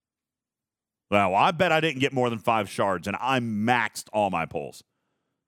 All right, maxed them all, and I don't think I got more than five shards for the entire event. I think that does not feel good. I'd rather you take the officers out than put them in with such crap odds. You know, I felt fine about the resources and materials, but for people who were pulling it for the officer shards and then didn't get any, I can understand why they'd feel really bad about that. Uh, that is the winter hunt, or as Scalyback says, they finally named the summer hunt properly because it is summer down under. So uh, we got that, the second round of the Hirogen hunt, and we will, in fact, see that again uh, with more reiteration in the future. My name is Ultimate D Js. We're going to take our first break. Uh, when we return, we're going to come back and talk a little bit about looking backwards, looking forwards, a little bit about mining, a little bit about PvP as we prepare you guys for the arc of content that drops in only a couple of days. We will be back right after these words. My name is Ultimate D Js. This is Twitching Trek, uh, Talking Trek, and Teaching Trek, and all the Treks. Uh, Star Trek Fleet Command's official podcast. We'll be back. Are you sure you're back? No. Clearly, I haven't done a podcast in like two weeks, guys. Like, my head is all over the place. And yes, I have a hint for you. Uh, we do. I've got hints, plural, although Bubba Joe already read one of them to you, so I'm going to give that to you. On the other side of the break, my name is Ultimate D Js. I did? Um, you gave me one that I read on Twitch Thursday. There's that. Okay. Yeah, yeah, yeah.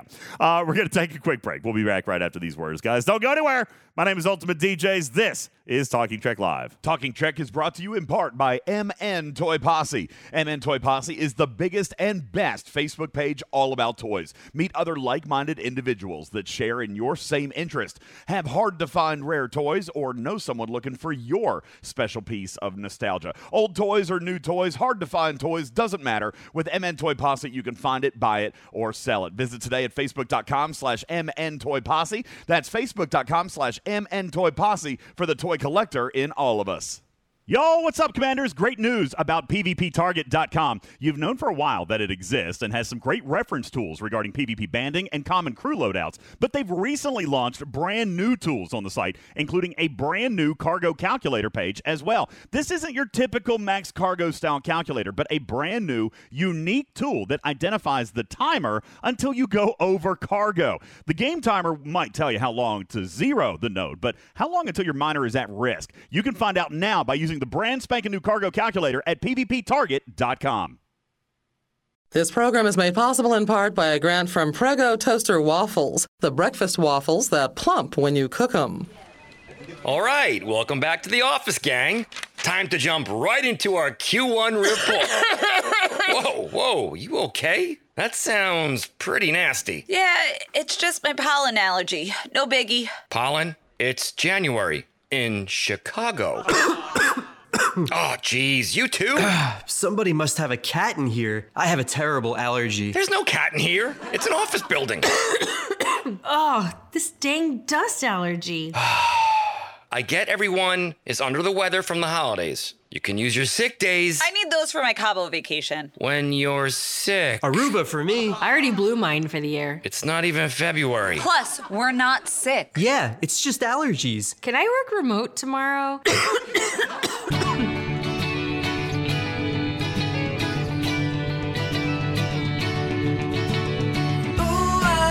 So fat, babe, I can't see my shoes. I just joined the gym, babe. Hired a trainer too. Treadmills, weight pills. Treadmills, weight pills.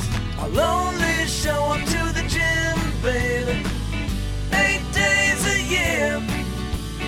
Wake up every day. Girl, bacon's on my mind. I can't find a way, girl, to get off my behind. Treadmills, weight pills. Treadmills, weight pills. I'll only show up to the gym, babe, eight days a year.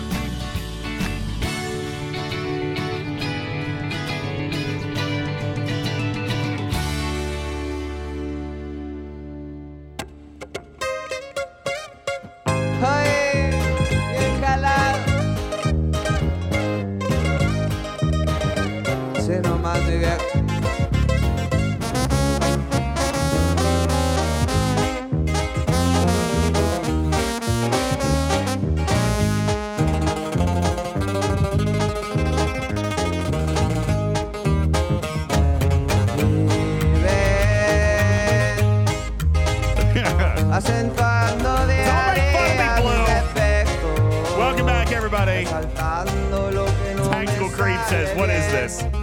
So, Bubba Joe, I stumbled on something amazing in uh, in my Apple Music the other day. And uh, it was like the yearly countdowns and all this stuff. And I stumbled on a playlist that uh, gave me top one hundreds of different countries. Okay, so so I started listening to this. I've got top one hundred for the U S. I've got top one hundred for Canada, Mexico, Australia, Japan, all right, France, uh, Germany, Korea. I've got top one hundred of the year twenty twenty-three for all these countries. And so I started listening to the one from Mexico, and I was like, oh, yeah, I'm digging this, man. Like, I was absolutely digging it. You want to hear the top? Uh, okay, here's uh, top, top. Uh, sorry, I didn't say top. I meant to say top one hundred.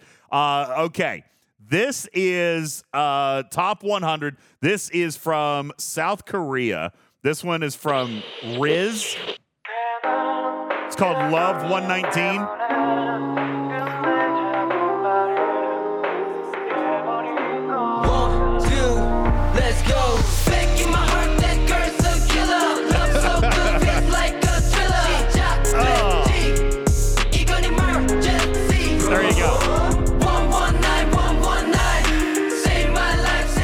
So uh, there's that one, uh, Bubba Joe. Do you want to hear any other country?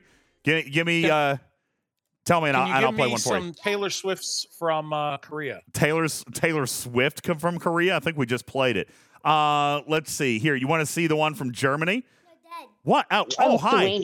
I, I, I actually, I'd love to hear some K-pop. You want to hear some uh, K-pop? Here, let me play this one from Germany.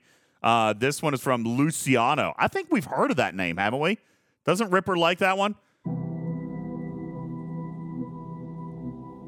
I feel like this is going to get us uh, copyrighted on Twitch or YouTube or something. Keep that down. Uh, this one is from Luciano. It's called Time.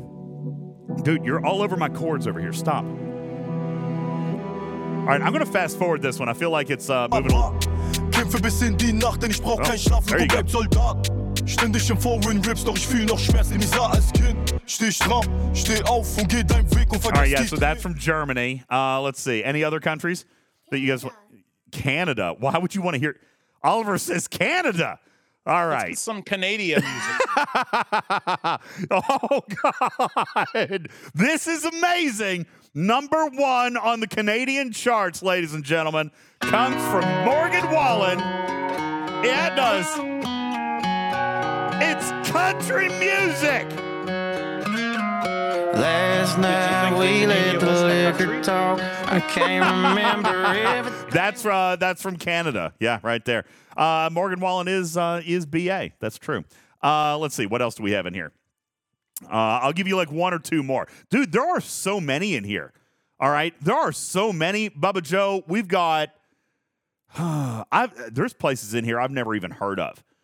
Uh... Azer, Azerbaijan, Azerbaijan, like Azerbaijan, Oregon, Nevada, Massachusetts. No, Azer. Georgia. All right, Aaron, I'm going to play this one. This is from Azer. I'm just naming out places you don't know where they are. Az. It's pronounced Azerbaijan. Azerbaijan. We have that one. Okay. Azerbaijan. This is a number one hit of twenty twenty-three.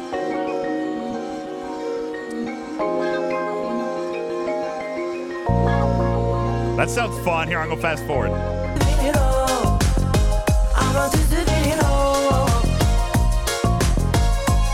Dude, this sounds like old, uh, this sounds like old U two. No, not U two. What is the Ace of Base? It sounds like Ace of Base. If it was slowed down and moody. It's slowed down and moody. That does sound like Ace of Base. All right, anyway, so I, I had a lot of fun. Uh, Tactical Cream says, focus, D J, focus. Uh, I had a lot of fun tinkering around with uh, all these top one hundred lists. I'm probably going to be playing with these for the next couple of weeks, Bubba Joe. There's great ones in here, and there are so many countries. Dad, do Los Angeles. Los Angeles is not a country. Uh, yeah, there's Brazil, Botswana, uh, Cambodia, Guatemala. I mean, dude, th- th- you can go on Apple Music and you can find them all. Stop. Shh, stop talking. Uh, there's a ton of them in here. So anyway, uh, it's a lot of fun. Jonathan Ingram said, you want me to do New Zealand? All right, we'll do New Zealand. Here's New Zealand's. Here you go, uh, Stevens Aaron. This is New Zealand from... Really? Are you kidding me right now? No, you are not serious. Stevens Era, the number one hit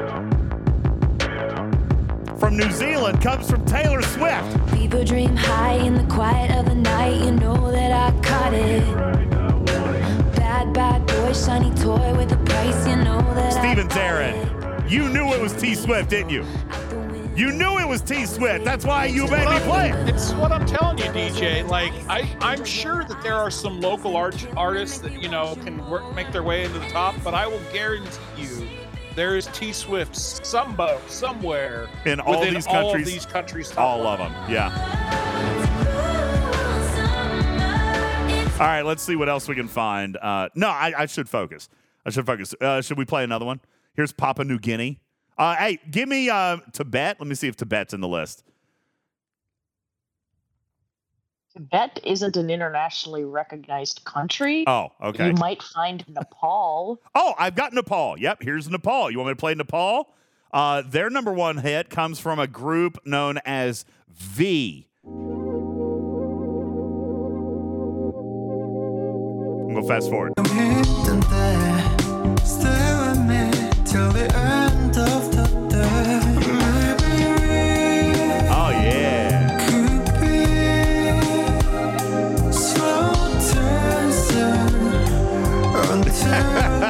All right, that one doesn't sound very fun. Um, but uh, anyway, yeah. Okay, so there's there's that. Um, is there anything else that I should play? No, we should move on with the show. Okay. Uh, Star Trek we'll, Fleet Command. Uh, yeah, we'll move on. We'll move on with the show. But you, I've you got a bunch of that. these. I got a bunch I mean, of these. It's not We're, as much fun. Yeah, it's not as much fun. I got get. Come on, give me another one. Give me another one. Uh, let's see. Hmm. Jamaica. Did you play the top from the U S A? No. Here we go. Okay. Oh. Number. No. I'm embarrassed. I refuse. Can't oh, do it. Oh, this is good. You got now. You have to play it. Number one in the United States of America. Club up. This, this club up. This club up. Is this, Nicki this Minaj. Club up. This club up. This, this club up. It's, yeah, check it, yeah, yeah. Just because it's a yeah. song doesn't mean it had to have yeah. singing. This club up. This club up. This club up. This club up. This club up. This club up.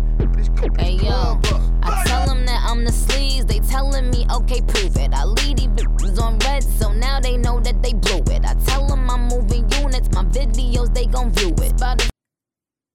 I'm so sorry. I'm so sorry. Why, why America? What? Why, America? Is that the number? What? What? That's, that, that's the number one? God, what is wrong with people? Vic says even she has better songs than that. I'm sorry, Oliver. I did not mean for you to hear that. All right. Who makes the list? I have no idea. Griffin says, remember, age ten and up get to vote in this. What are they? Are they, is it most downloaded, most listened to on, on music or on like iTunes or spins? Oh my gosh. Yes, I am also very disturbed by what just happened. All right. You want to pick a country? All right. Oliver wants to pick one country, and then we're going to move on. Here, pick one. Pick one. Mexico. I already did Mexico. That's the one I played a little bit ago. Pick another one. Um, hurry up. Hurry up. Um,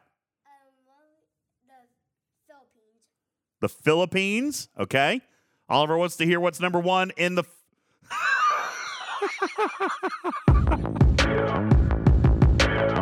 It's also Taylor Swift. People dream high in the quiet of the night and know that I caught it.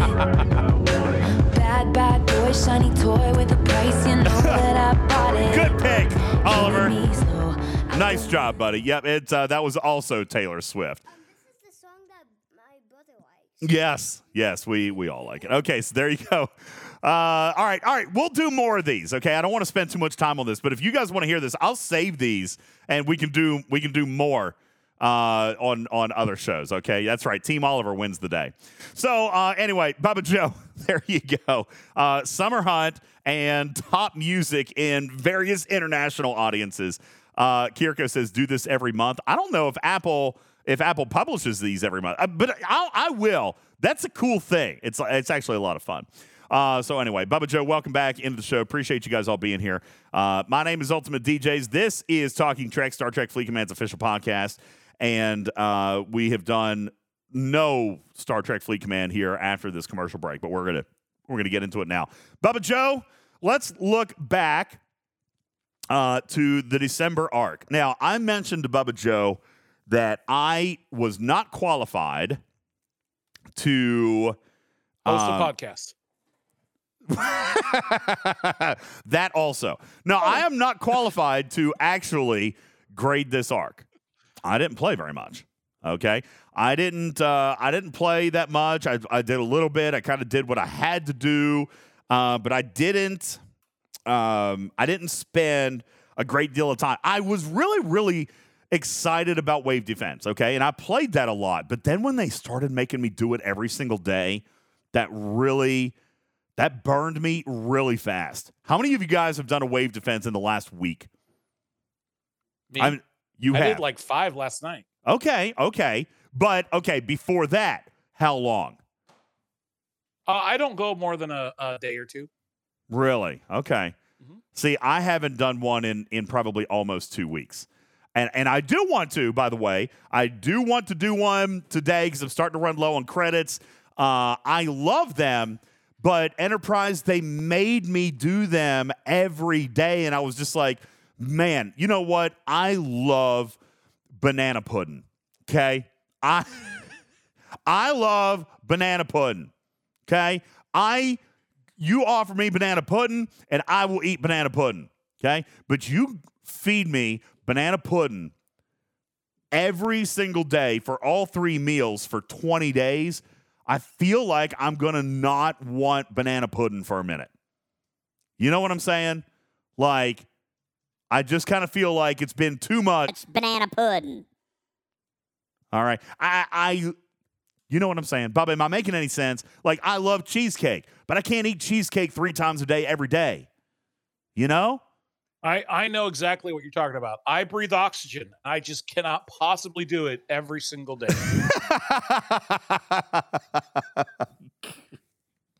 That's not what I meant, Bubba. I just meant oh. I just meant that they You mean you mean there's an example of something you have to do every single day?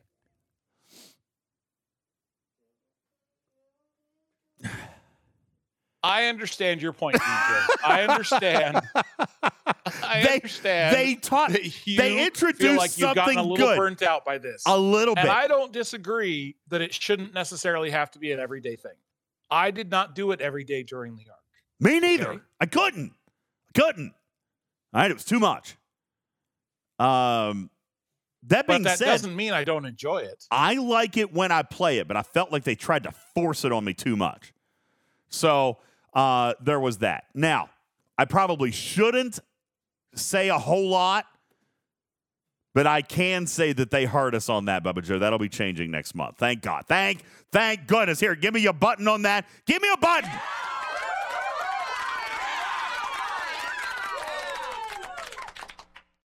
Oliver's yelling, hit, ca- hit cancel. Yeah, now hit skip. Right down the left, see? Skip. Oh! Windows. I hate you so much. I hate you, Windows. I hate you, Microsoft. And poor Oliver's over there crying because it's making him try to log into Microsoft before he can even turn in uh, turn his computer on. Just skip. Just skip it. Always skip it. Uh, anyway. Skippity-doo-dah. Skippity. Um, I don't even know where I was. Oliver was screaming. Oh, the the yes, that's right, Hudson. You're gonna have to do two a day this time. Okay. Uh, no, they did finally hear us. I, I probably shouldn't uh, say this to anybody, but I will go ahead and and, uh, and tell you that uh, that event is being changed. Okay, that event is being changed. It's being changed for the better. Okay, I don't know exactly what. Well, I do know, but I probably can't say we, exactly. We what are going to we are gonna see Wave Defense just like we've seen assaults again. Why? Why? Why would you do that? Why, Bubba? Well, since we enjoy Wave Defense, there would be no reason for them to bring it back, right? That's true. Uh, no. Uh, okay, fine. I'm just gonna. I'm just gonna do this. Maybe they're not listening. Uh, Wave Defense events. Oh no, they're definitely watching. Definitely. Okay. All right. I wasn't going to do it. I'm sorry I didn't say nothing. My D Ms are lighting up like a Christmas tree right now. Um, It'll be it'll be a little bit different, okay? It'll be a little bit different, thank goodness. All right, it's not going to be quite as... Let me just put it this way. You're not going to have to do it every single day, okay? You can't do it every day. Just don't make us do it every day, okay? But you're not going to have to do it every single day, thank thank goodness, all right? Um, that being said, Wave Defense brought something super cool to this game. Bubba, I was relatively disengaged this past month, but it was entirely personal, okay? It was it was me. I don't think it was the game. I felt like I really enjoyed Wave Defense. I do feel like they tried to to choke me with it a little bit there towards the end, but I still enjoy the feature. I, I actually wanted to play last night with a couple of members on my team. Um, I, I enjoy the feature. That being said, I did mention to Bubba Joe that I was not I don't feel like I am able to objectively grade the arc. You know what I'm saying? Because I didn't play enough. If I was just grading Wave Defense, it would be an A. It'd probably be an A plus. You know, well, an A. Because there's a couple of things that they could tweak to make it a little bit better, but it's still phenomenally good. Um, but the rest Pegasus of the arc... Has got a bo- or not Pegasus. Joker has a point.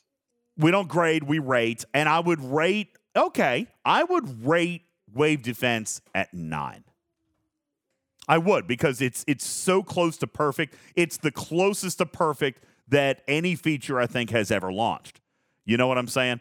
Um, mm-hmm. That being said, I don't know that I can rate the arc objectively, Bubba Joe, because I didn't play and I was in I was I was out of touch. I didn't do content. I didn't interact with the devs. I the was game in, wasn't touching you. I no, I no, no, it wasn't. I d- hardly played. I was very grumpy for most of the month. I started fights with a lot of people I love and care about. I was just a mean kitty this holiday season, okay? I was very, very mean to people. Um, that being said, Bubba, if you want to lead a fifteen or twenty minute conversation on the last arc, I would very much like for you to to be able to explore that. I'll even I would even invite people up to the stage if they want to come up and kind of sound off on how they felt about the December arc leading up to the event store.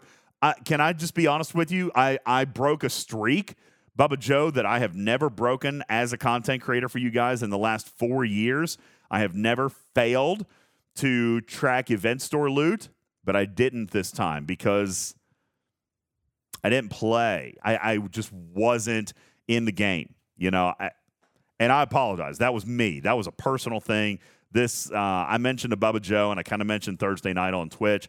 This holiday was was not my favorite holiday. Like, I am so glad it's over, Bubba. You know, I'm so glad that I do not have to think about the holidays. Um, this was not an enjoyable time of the year for me. So I was uh, very grumpy about a lot of things, and and uh, and I didn't play. I didn't find enjoyment in playing. I didn't I didn't track the event store loot. I did a little bit up for like what the first ten days or something like that, and then I just quit.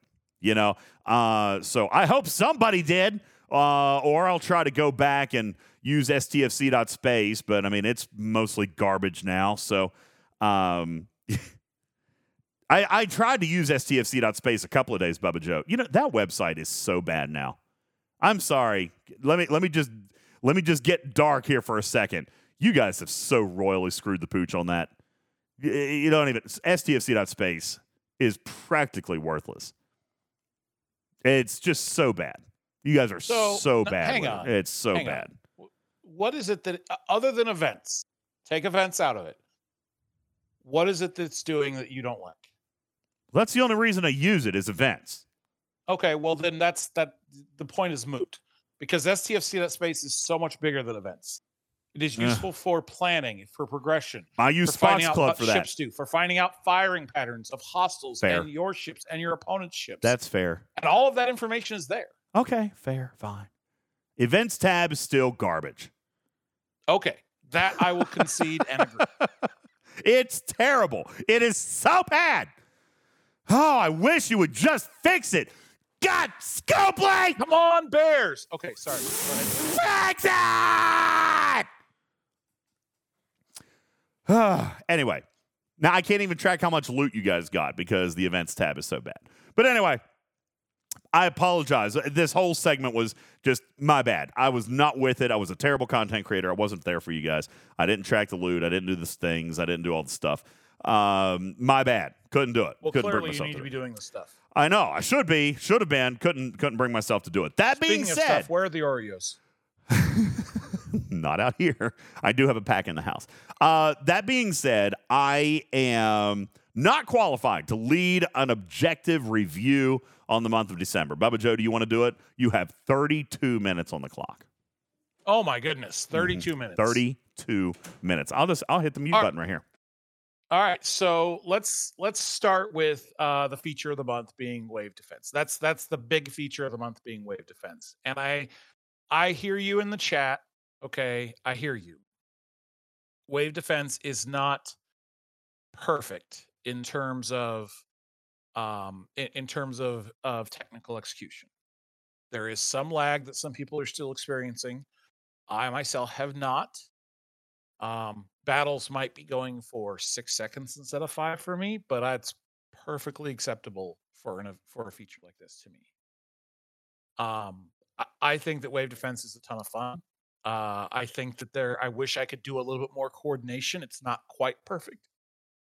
But I think to make it perfect, you would have to do some massive reconfiguration of how the game interacts and allows players to communicate with each other. And so without something major like that, which would help a lot of other features of the game, um, Wave Defense is a massive, massive success for me. It is new. It is different. It is innovative.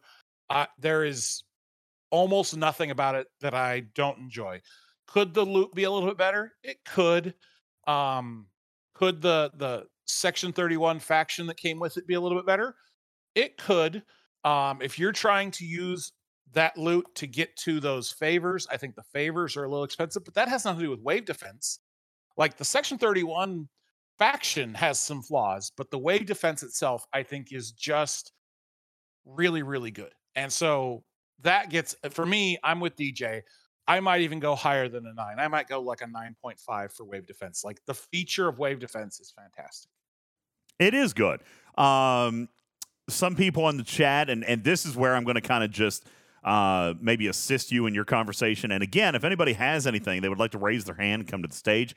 Uh, I will uh, be happy to, to bring you up. Uh, as a matter of fact, Tactical Cream will be joining us here uh, momentarily. But, uh, Bubba, one of the things I see in the chat uh, here right now, and uh, Admiral Pegasus joining us as well, uh, is keep randoms out of the wave, says Cruzito. Um, that seems to be one of the most challenging, or one of the most frustrating things, rather, Bubba, is randos joining in on your waves. But yes, it. I also wonder... Okay, I've seen a lot of a lot of randoms have joined my waves, okay? Lots of them. I wonder if those guys would have any other recourse at playing if they didn't try to jump in where they could. You know, Spock says, uh, says, I've had some of my best waves with randoms. I've been pretty fortunate. Most of the randos I've played with have done their job. You know what I'm saying? I think it, for me, I've probably been lucky, I know, but I don't mind it as much as long as they do their job. You know what I'm saying? And for me, a lot of them did. So I might be I might be a little bit more forgiving of that particular piece, because even Stevens Aaron says, I probably wouldn't have been able to complete the events had it not been for just jumping in with people, because I, you know, the times that I'm allowed to play. Uh, let me get your thoughts there on Wave Defense. Tactical Cream from Server twenty-seven. What's up, buddy? What's up, man? How you doing? All right, man.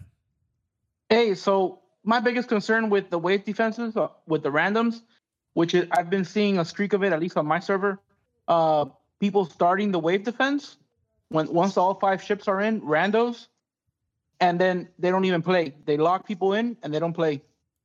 They just leave the ships there, and, and you know, there's no there's no recourse. You lost your your directives, you know, and, and they don't do anything. And it's it's it may not happen to everybody, but it's been happening at least on our on our server.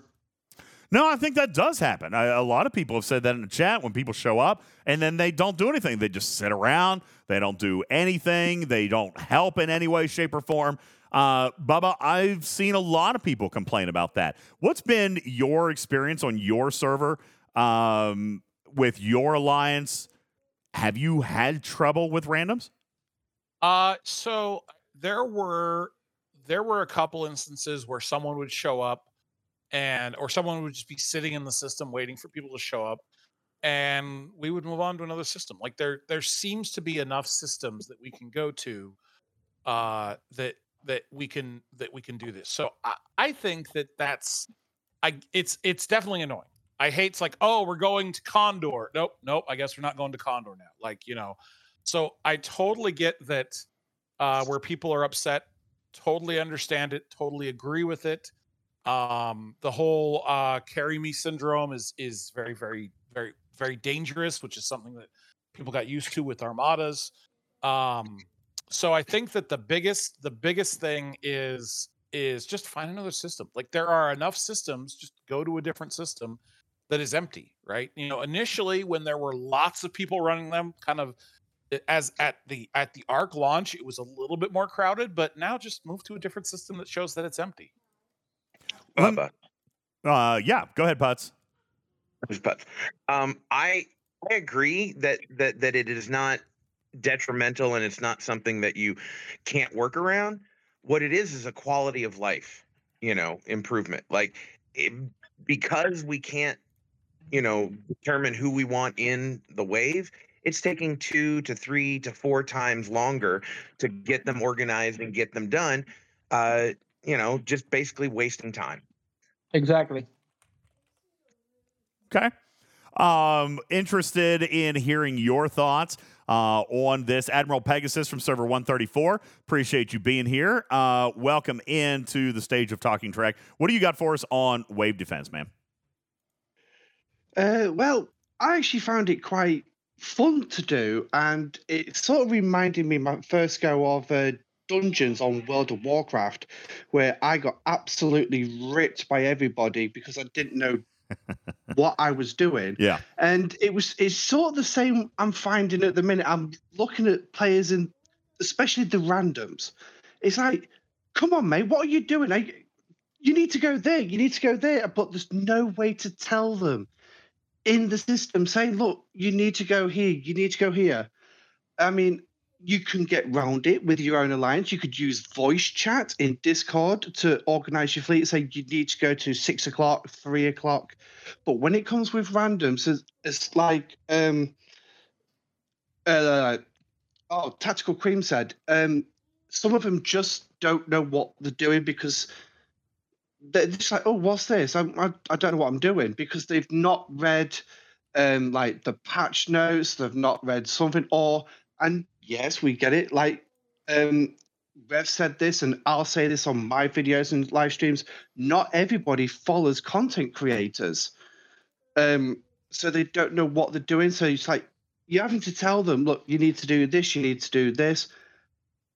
It, it, it can be a headache, especially when you've got ten minutes to explain something in a chat that's literally type only. Well, no, I don't dis- bit- yeah, I don't disagree that the communication tools are terrible. Okay, Bubba, we've said that from the very beginning. As a matter of fact, we kind of hinged, uh, kind of said that, you know, the success of Wave Defense probably largely relied on the tools that came with it, and those tools did not really end up panning out. Let me ask you, did you find, Bubba, that the tools or lack thereof significantly impaired your ability to enjoy this feature? So uh, I would not say it significantly impaired my ability to enjoy this feature. And the reason I would say that is because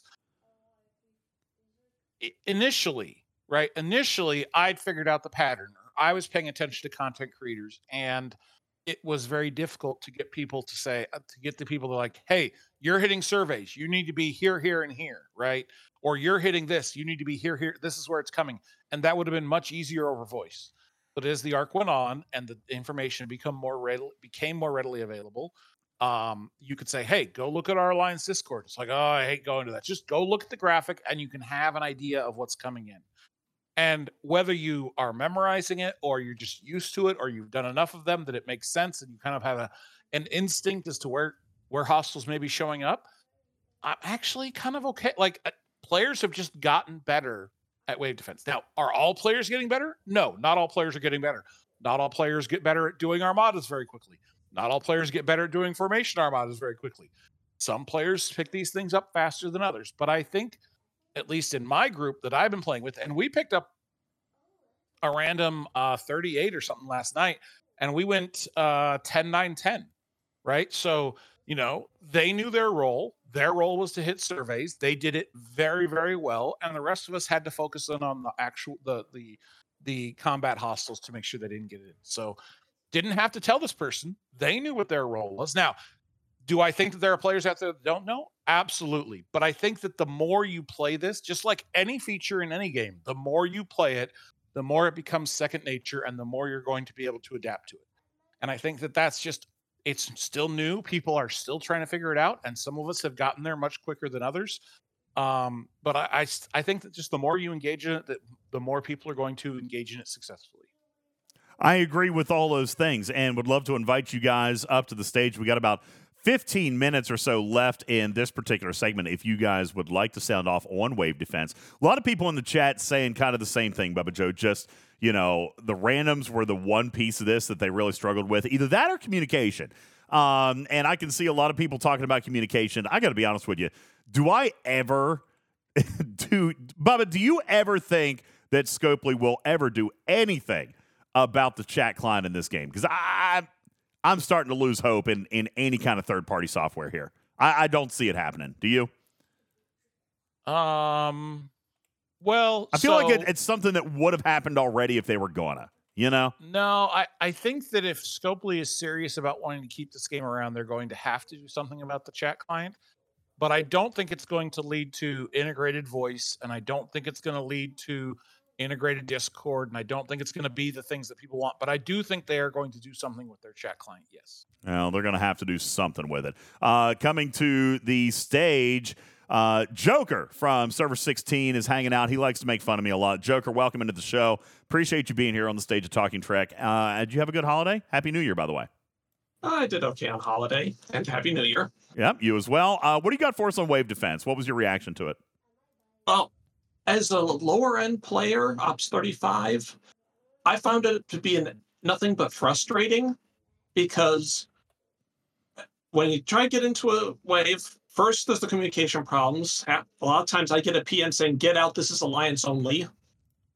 But then even when I find one, I can kill like the faction ships in Wave one, and then first ship out of Wave two, I'm dead. So the only thing I'm good for is a few faction ships and then in upper waves, the surveys, which is nothing but boring. And if there's anybody lower than me, well, then I'm completely useless to the entire wave. So I have to I get myself out. Yeah, I, I have heard some people say that they wish that there was a little bit more variance in the strength of hostile, Bubba, because if you come into this thing, as he just kind of said, like the only thing you've got are the surveys. That's all that, that you can hit because they don't have any defense to them really at all. And I have heard some people say that that is somewhat of a frustrated feeling that the only thing that they're good for is, you know, a three hundred power survey, you know, uh, and I can understand that. Do you think that Scopely made waves too hard? No. All right. I think that they made them ramp too fast. I, um, and I, I don't think that they did that either. Like, I, I hear you, and, and I hear, you know, people are like, oh, well, you're a sixty-four. You don't, you have a different opinion. Yours, you're you're looking at this from the wrong perspective. I hear you, okay? And if you're in an alliance where, if you're in an alliance and a group of friends and players where the top player is a thirty-five or a thirty-eight or a thirty-nine, then Wave Defense just isn't for you. Like, we have features that come along that are just, that are either hard locks limited, hard ops locks limited, or not.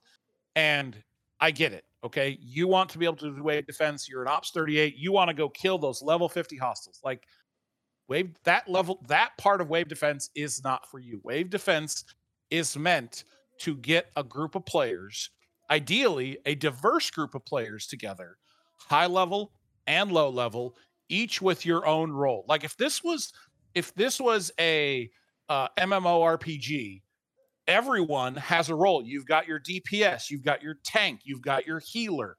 If you are a lower ops player as it comes to wave defense, you have a role. That role is not to hit the faction hostile. You know, maybe it's to hit the faction, the uh, specialty hospitals. The specialties, yeah. Your role is to hit the surveys. That is your role. They've designed this so that you have a role. They didn't have to have surveys in this one. They didn't have to put surveys into wave defense. They put them in there so that lower ops players had a role, while the forties and fifties and sixties could focus in on the combat ships. That's and, why it exists. Well, like, and that's let me, why they're there. Yeah, and let me also point out that I observed this very early, probably within the first, uh, probably within the first twenty-four to forty-eight hours of playing this content, Bubba, that if everybody tried to go after the big ships, okay, then we actually, crazy enough, actually struggled making sure we hit the surveys. By having somebody in the system to make sure that the surveys were under control, that allowed us more time to hit the other ships. I think that was actually something really, really crucial that we learned very early, was that if if you eliminated the number of hostiles that you had to hit by the number of, of surveys that there were in any given wave defense, it made a huge difference. Um, I remind you again about this graphic that we've got in the graphics room. We've shown this off a gazillion times. I'll put it back in here again. But look at the number of surveys that pop up per wave, and this is using the small wave. Um, in the first wave, you've got none. Then you've got two, two, then three, Bubba, three in, ra- in wave five, then four in wave six, five, then six in wave eight, six in wave nine, and seven in wave ten, slowly increasing the number of surveys that come out per wave. So let me ask, if there are more and more and more increasing numbers of hostiles that show up per wave, and that is more hostiles that you can choose not to focus your energy on because you have a, a younger player in there whose job it is to focus specifically on those hostiles, to me, that has been the absolute key of success in wave defense, is ignoring the surveys. Does anybody else kind of feel that way? Bubba, was that, did that work for you guys? But the surveys do the same damage as a regular ship. Andy, welcome into the stage. Appreciate that. Hi, they, everyone. They did, uh, so surveys are doing damage to the target the same, but they're not doing damage to your ship the same. I'm not entirely sure if that lends itself to the fact that the center target, Bubba Joe, has X number of hits, right? Like it will take, regardless of the type of ship or regardless of the level of ship, I don't think it's taking hostile uh, or taking damage from the ship per se, Bubba Joe. I think I it is a number of hostiles. I don't think it So I don't think it takes damage based on the level of the ship. You think but it's still I based do on think type? Different ships cause different damage. Okay. Yeah, I, I mean, because so here's the thing. The, you can find I it based on a the survey. Faction and swarm and action and eight four seven two, and I think all of those do the same amount of damage regardless of their level. To the central target. To the central target. They're definitely doing different amounts of damage to us as players. Sure, but as far sure. as the surveys... But to the central target, there is one ship that does more damage that I can tell. Agreed. I I, uh, I agree. And that would be the survey, right? Is that what you're talking about? Yes. Yeah, absolutely. I agree with that. Andy, uh, I heard you pipe up just a second ago. Welcome to the stage of Talking Trek. Tell us a little bit about hey. your experience uh, as it has come to wave defense uh, in this uh, in the game this month. What was your experience? Did your your alliance have success? Well, our alliance, we're new. We're on server ninety-seven. We just got ascended in, in uh, September or something like that. So there's only like five level fifties on the whole server. The problem is that everyone's been so geared to being carried for Armada is like, hey, I'll start an Armada, come help us, we'll, we'll do yeah. it. Yeah. And now you got tokens. Everyone's got to put in their tokens to get into a wave defense. And as soon as you say an alliance, let's do wave defenses, you got forty people that are level thirty that want to come and help. And is it really worth it to a level fifty that can only clear three waves when you when you don't have at least four, you know, forty-five pluses in there to get to wave seven or eight? Well, that's so, another thing. Where do we feel like where do we feel like is an appropriate level? Like, I love being able to to completely go through wave ten. Like, sure, who wouldn't, right? But that's not, I think, what the expectation is. Bubba, let me ask you, we talked a lot about this right at the very beginning. Where do you feel that players should, in a ballpark scenario, where should they be finding their their reasonable point of expectation? Is it wave three? Is it wave seven? Wave five? Is it wave nine? Uh, I know that's going to have a lot to do with the makeup of your team, but I do hear a lot of this. I hear a lot of people very upset that they could only get to wave seven. And I kind of feel like here in month one, that's probably pretty daggone stout. I'm here to tell you guys, there are still tools coming. There are still things that will present themselves that are going to improve this mechanic as time goes on. And I'm kind of curious how um, some people feel that their month one progression has been uh, here within Waves. Uh, Bubba, where do you think so players you, should be satisfied you, with? Do you have the graphic for how much loot you get per wave? I can pull it up. Absolutely. I think we've got that in our graphics room somewhere. It, and uh, I, I honestly don't think it's worth it more than unless you can't get past wave seven. You know. So I don't think that's a realistic expectation. Like, that can be your expectation, depending on your ops level. That may be we're like, I don't want to do it unless I can get to seven. But I don't think that's a realistic expectation. I think a realistic expectation is you are able to every single day, which is one wave a day, every single day you are able to get something from the store.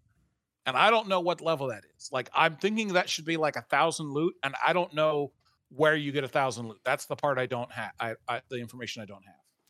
So I just posted it into the graphics room. There is the running total of loot that you can earn inside of um, inside of a run of either the Borg Research Lab or the Covert Base. All right. So, so that, what is that, a single is. redemption of rep? Because I know a double redemption is fourteen hundred. What is a single redemption? I can tell you because I've actually got mine here. So if I come into the Section thirty-one Faction Store, and I'll pop this up. Section thirty-one Faction Store, one redeem. Oh, crap. It was. Uh, it's fourteen hundred for a double. I know. That I know. Let me see what the single is. I've got it. Here we go. Here we go. Because uh, it's in Jules' chart. So, reputation, five hundred sixty, Bubba Joe. five hundred sixty for a single claim of reputation. And okay, that, by so, the way, stays the same all the way up through Handler so far. Correct. Correct. Um, so I think that wave three, like they set the milestone for the daily at wave three.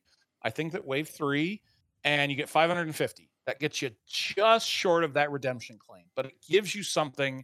So maybe you're getting redemptions, uh, fifty-five out of fifty-six days. Okay. Like, or maybe you get a four one day and now you can get it every day. Right. I think that wave three is the target. If you're not able to do wave three, you need to find a different group of people to do wave defense with. But I think wave three should be the target. Everything above that is bonus. I would not actually disagree with that, to be perfectly honest with you. And that's that's what I think, Bubba, that a lot of people have been a little bit, um, I, I don't know what the right word is. You know, uh, completionist, we've talked about this a lot, Bubba Joe, where people feel like they have to be able to do it all. We seem to have this conversation a lot uh, when it comes to, I remember we had it with the new Talios refinery. Now, We've had it me, with the Monavine refinery, et cetera, et cetera. If I only get to wave three, I'm going to be upset, but I'm an Ops sixty-four player. I can all but clear the first three waves by myself. Okay. My ships are fast enough. The hostiles are easy enough. Like, If I get, st- if I lose at wave three, something has gone terribly wrong. I would not be satisfied with wave three because I'm an Ops sixty-four. But I think if you are coming at this in the thirties and forties, even up past like rare G four ships, I think if you're getting past G- wave three, I think that's where you want to be. Yeah.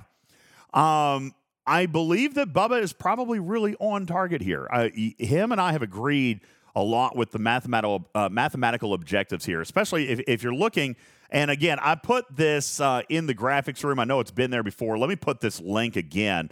Uh, for those of you who may not remember, there is an entire Google sheet dedicated to Section thirty-one and Wave Defense and, and all that stuff. And I'll bump that down to the bottom of the list uh, in the graphics room. But if you're watching on screen, you you can see, and I'm not going to go through a lot of this data, but this store, Bubba Joe, let's compare this store for a moment, if we can, to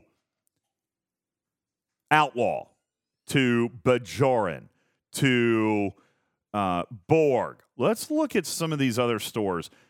Bubba, just from the scaling of cost compared to what you get, this may be right up there with Bajoran in how the store was designed to be pretty dang on good. Like, this is... Oh, no. This is where we're going to disagree. So, like, everything okay. good I've said about Wave Defense, almost none of that translates to Section thirty-one. Oh, stop it.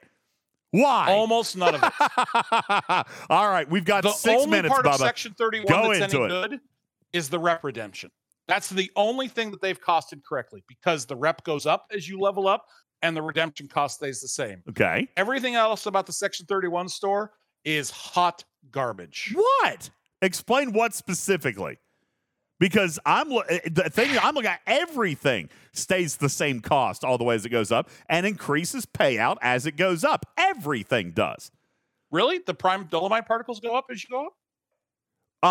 Uh, you get more officers per officer redemption? Let me oh, see. I know. You're talking about the rep that you get more of as you go up in level. Well, you also get that. You also get more sections. No, you don't. None of that is true. What? I'm looking right at it. Absolutely it is. Rep goes up. Uh, Section thirty-one transmitters goes up based on ops. Reputation goes up based on F K R rep. Uh, Reputation s- for Section thirty-one. No. Based on F K R, right? The amount of F K R reputation you get is directly dependent on the current F K R rep that you have, and will scale up accordingly. So, for example, if I, let me come yes, in. Yes, okay. But does not scale up with the Section thirty-one rep.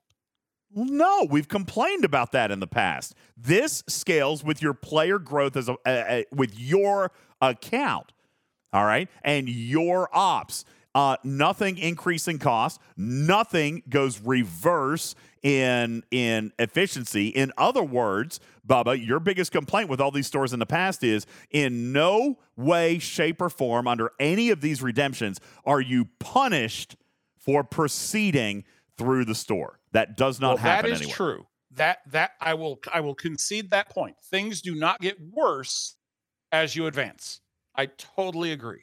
We're on board with that. Okay. Okay. So let's talk about let's talk about the things that you can get in here. Okay. So reputation is is what it is. Like it's it's you know it's a claim. It's seems to be appropriately costed, right? Fine. And it does. And, talk- and I'm going to put this in the graphics real quick so we can glance at it. It does scale by your ops and or F K R rep as it exists outside of Section thirty-one. And maybe that's your complaint, is that you want it to pay you more as you progress with Section thirty-one rep. My counter to that may be, Bubba Joe, that that F K R rep is tied to your F K R rep. Transmitters are tied to your ops level. But the thing that rewards you with Section thirty-one rep would be the favors, right? The levels and the and the benefits and the bonuses that come from the favors, and not necessarily the transmitters or the reputation, because those are directly related to those particular loops in the game. Well, so I, I would I would argue from my perspective, again, being where I am in the game, the fact that there are three successive reputation levels that do not change your F K R rep is horrible. You're referring to uh, these G six ones. Dignitary, yes. Renowned, and venerated. Um, yes, this is this is we got tired of making a difference, so everyone gets the same. Well, we got tired of game design, people. We're tired of game design. It's our job is game design. We're numbers. tired of doing game design. Everyone gets the same. Fair enough. And what he's talking about here is is definitely G six territory, okay? Uh, G six territory, dignitary, renowned, and venerated. Those all have the same reward uh, for going through there. Now, Canine Tooth is showing...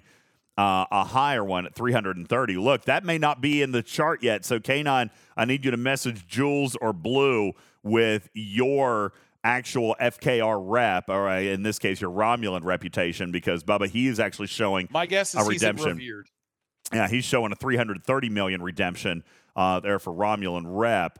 Um, and, yeah, if I'm looking at the at the chart, it probably is revered. It's probably that next one. He says that that is indeed correct. So there you go, Jules, a, a piece of data for you. But I also want to point out what's the cost of that bundle. It is still fourteen hundred credits, which stays the same, Bubba Joe, all the way throughout. So it is growing Agreed. with you without the reverse Agreed. cost. Agreed. So from the perspective of they didn't make it worse as you advanced, we're on board. Okay. We agree. Okay. Um, so let's talk about, let's talk about the, the skins. Okay. Fair. All right. I, th- to me, the skins, Bubba, are like, that's the end of the road for me. I, I haven't okay. even looked at them. Uh, we, we okay. can, let's, let's look at them because they're in here. You've got the Talios refit.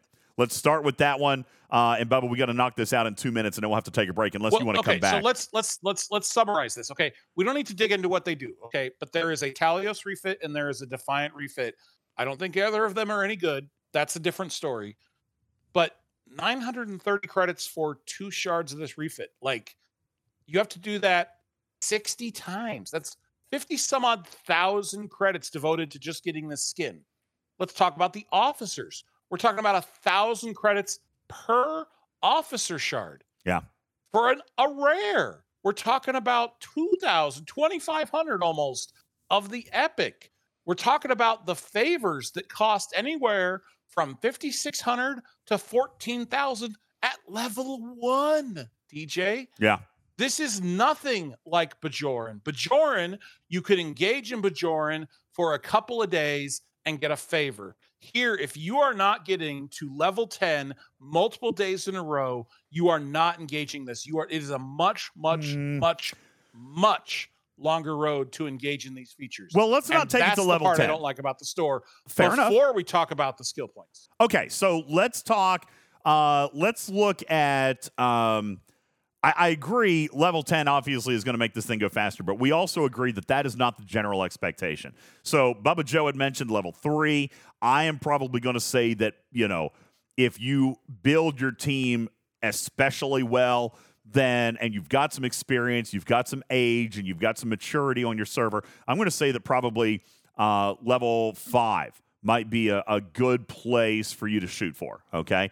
Um, I don't even know if that's fair to say that it's an average, but but let's just look for a moment at what level five is going to give, and that would be nine hundred a day, okay? nine hundred a day. So, Bubba, in six days, we could do a favor, okay? Now, you said Bajoran no, you gave do you... one of the favors. Most of the favors are closer to ten thousand. Okay, one favor. Okay, fair enough. So let's look at, well, let's, hey, you know what? Let's go with the big one. Let's look at the fourteen thousand, uh, the fourteen thousand favor, okay? Uh, okay. nine hundred is going to be, what, fifteen or sixteen days to get one of those, okay? Which, by the way, uh, twelve days, thirteen days rather, to unlock Quick Start, okay? Uh, by the way, we do see, for example, Operation Solstice. That is the one that increases isolytic damage when in a wave defense, Bubba Joe. thirty-three thousand at level three. Okay? That's an entire, that's over a month. That's almost forty days uh, to, to unlock that third level. Okay? So,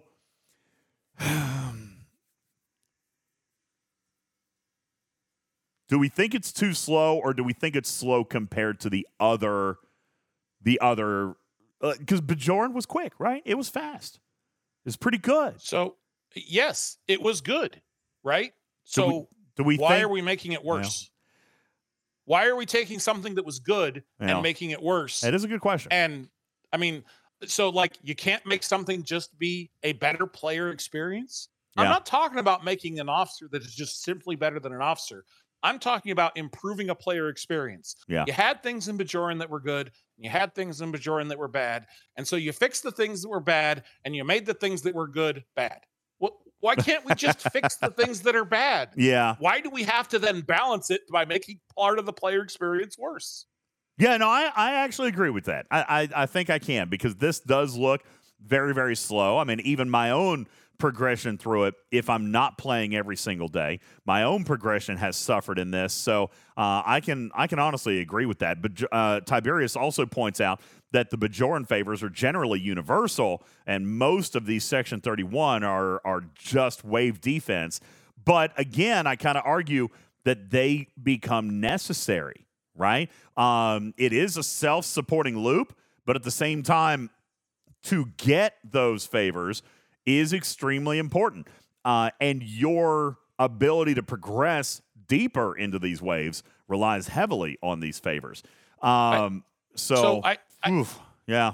I think we can argue whether they're going to actually help you in the waves or not. That's an entirely different discussion to have. Like, but the point is, is that if they get you, a, if Bajoran, they get you one extra it helping, wave, it's worth it. Okay, it, if Bajoran was helping every aspect of your gameplay, these favors are only helping wave defense. Yeah. Okay. Now, is helping wave defense bad? No. But the point is, is that for a much more interesting and capable path of Bajoran favors, it was much more attainable and easier, and you could you could drive your engagement. Like, it was something you could control yourself. Um, and this is like, yes, if you do this, you will make it so that you do waves easier. When in fact, it almost doesn't matter, D J, because unless you have a group of people who are also making waves easier, you're still going to fail at the same spot. It's not like one of these favors makes it so you can kill off half the map instead of your little quadrant, right? I think none of these favors are going to do that. You still have I think to that's have up for a debate. Group that is working together. So these favors are not changing your gameplay. They might be reducing your repair bill a teeny tiny amount. See, okay, so it's it's two perspectives on the same coin. I'm not looking at it from repair. I'm looking at it as some of these are going to give you a couple of extra hits, and those couple of extra hits could be enough to get your entire team to the next wave, and therefore increasing the number of credits that you're going to get. You see what I'm saying? So, like, it's definitely I, I a stair step. I understand, I understand so, that you so can make it to level ten. I can make it to level ten, but there are people in the chat right now who are struggling to make it to level three. And I think with some of these favors and some of these improvements, level three becomes level four. All right. And level four can become level five. And Hani says, that's all I can do is get to level three, but increasing isolytic damage, increasing critical hit chance and damage. Uh, I think some of these are going to be tools that help you get one more level. You know what I'm saying? Now, Rex could be right. Before favor six out of ten, after favor six out of ten, that could be your situation. I would hope that that's not the, the situation for everybody, well, but it could I, be. I'm not, I'm not saying that it's not. I'm not certain that they're going to make a significant difference. But again, that's kind of a different, like, we can talk about that some other time if we ever want to come back to it when we talk about the effectiveness of the skins. The last thing I want to talk about this faction store, okay, is the Sloane skill points. I railed against this and railed against this and railed against this. I know. And I said, fine. I will try and go get some Sloane skill points from the store. I need about five hundred to do this first level of this skill that I want to go do. And so I go and I look. No timer. I need to do about I need to do about five hundred. I get them in forty-five bundle. How many credits do you think would be fair for five hundred skill points, D J? Well, I don't know about fairness, but doing the math, that's probably what, fifty thousand, give or take. five hundred skill points would be fifteen thousand. fifteen, Fif- not fifty. fifteen thousand credits. fifteen thousand. Okay. Yes, to do level one of one of Sloane's skills. So that would be what? This four, is outrageous. Four waves for you? fifteen thousand? I don't get fifteen thousand. I said four waves. No, four, four total waves. Yeah. Four, oh, yeah, yeah, yeah, yeah. Yes, sorry. Four, four total. Four defenses. Four completions of, yes, four to do one skill. Come on, D J. Listen, I'm not, I'm not, again, I didn't play much this month, Bubba. You, what you're talking to me right now is about analytics that I haven't had a chance to do. So I don't really know so, how I feel about it. I've already lost a whole month. Uh, so four so days, four days for one level to, of a skill, so though, for you. The point, the point that you brought up, okay, the point that you brought up of putting these in here relieves pressure of skill points that you have, right? That was the point you brought up at the beginning of the month, and you liked having these skill points in here, okay? I do. You can do that and source them the way skill points are sourced normally. You can have this be a relief point without making it a pain point. And that's where I want to draw the line. That's where I want to draw the line and say, hey, if you want this to be a way to score score Sloane skill points by engaging in the Section thirty-one store, fine. But don't take away the primary way to get skill points, which is in the, lo and behold, the Fleet Commander Refinery, right? Well, again, yeah. let's let's remind people very quickly, okay? And and I do want to do this real quick because we've only got a minute or two left. Uh, we're actually over our time. But, Bubba Joe, let's very quickly run down the priority in this event store again, okay? Uh, because I see I see you, Margin. He says, D J, you're forgetting that you got to buy rep each day. And I, I'm not forgetting because I am buying that rep each day. It's the first thing that I'm doing. That is the priority, especially now that we have determined that costs never go up. Okay, so Bubba Joe, let's let's very quickly run through the order of operations in the Section thirty-one store. I believe that we're going to agree on this. We agreed on day one. I would imagine that we still do today. First and foremost, every single day is at least a single pull of rep, if not a double. Correct. Right? Yeah, absolutely. Yes. There is no, there is absolutely no reason to look at anything else other than rep, okay? Now, Joker says, why focus on rep when you can't afford the stuff at your current level? You know, Joker, I don't necessarily disagree, kind of, but unlike all other stores, increasing rep does improve your efficiency, okay? So, yes, there comes a point where you can't just buy rep, okay? You have got to look at, a even if it's a favor, even if it's one favor that you're really going to jump into and, and improve your ability in one area. Bubba, if we were looking at favors, take Yo-Yo Dine out of it. Actually, don't. Take Hermes out of it.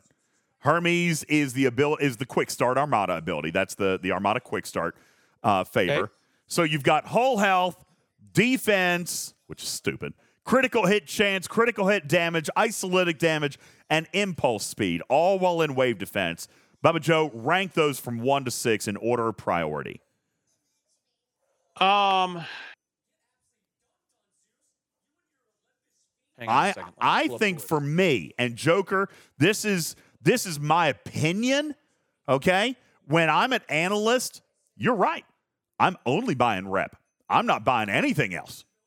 I don't care about defensive mitigation. Give me a freaking break.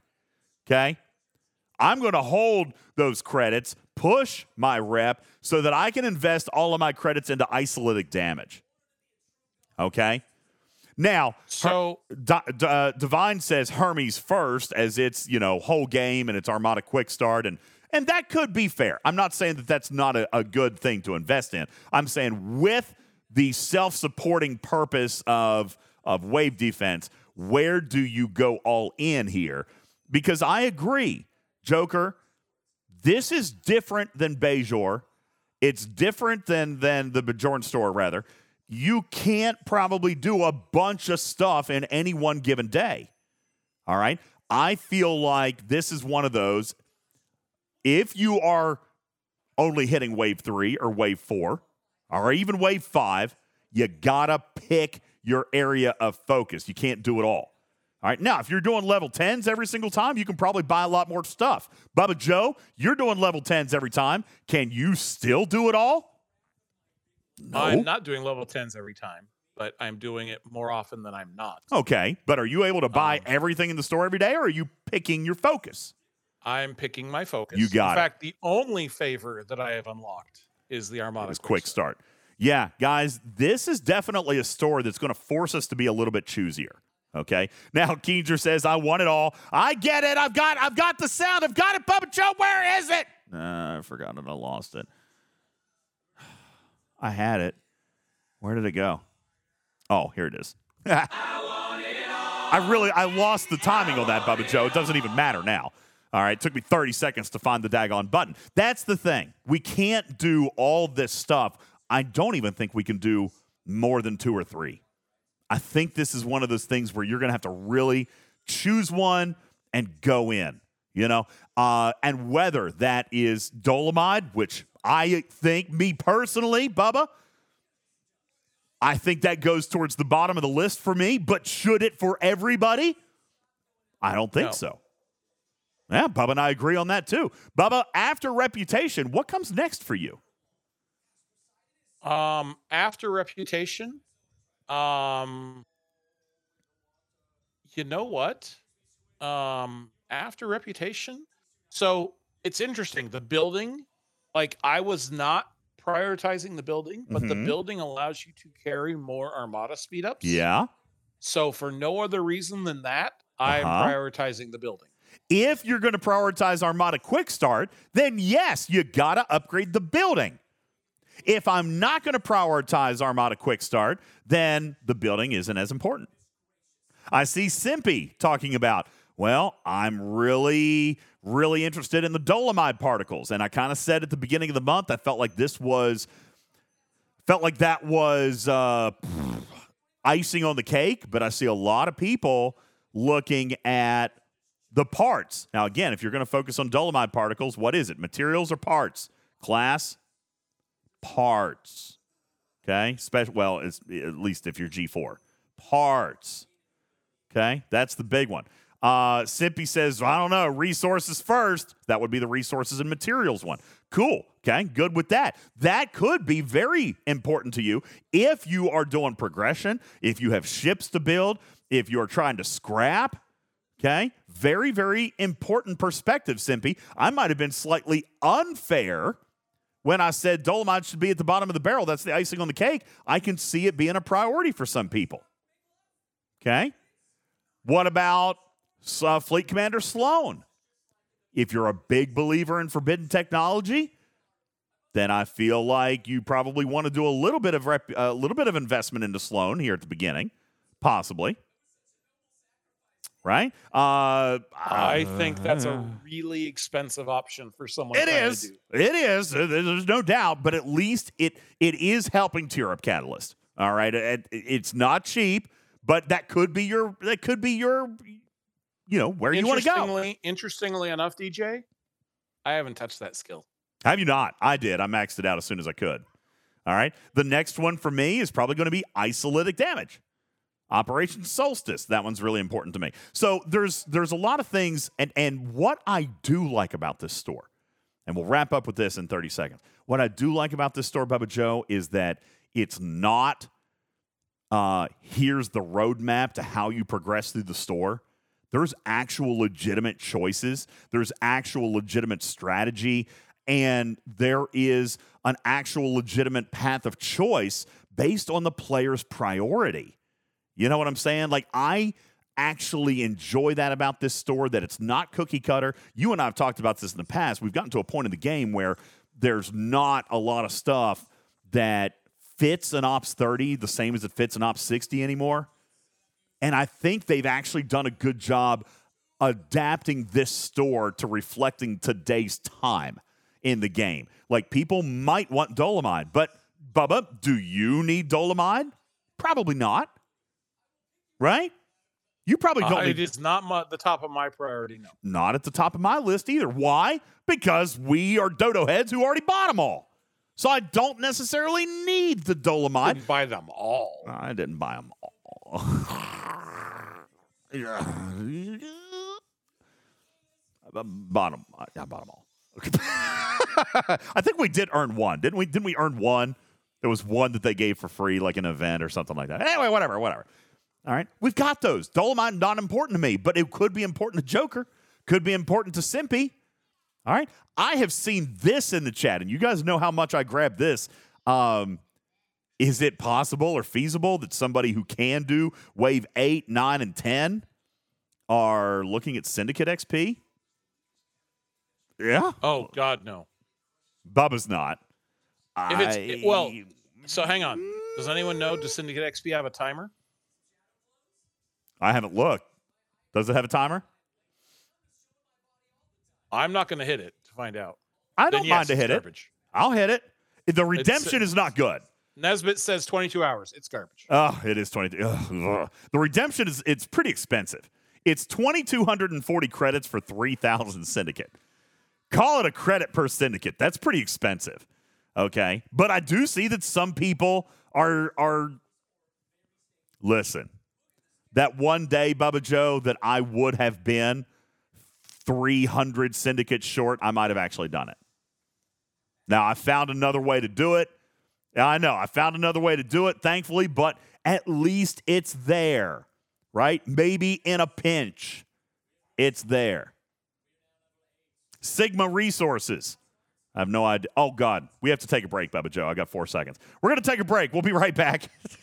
I got to hit the button. Uh, this is Talking Trek Live, Star Trek Fleet Command Official Podcast. We'll be right back. Don't go anywhere. Today's show brought to you in part by the Whoa! Musgrove Trial Firm in Georgia. Have you suffered personal injury in Georgia?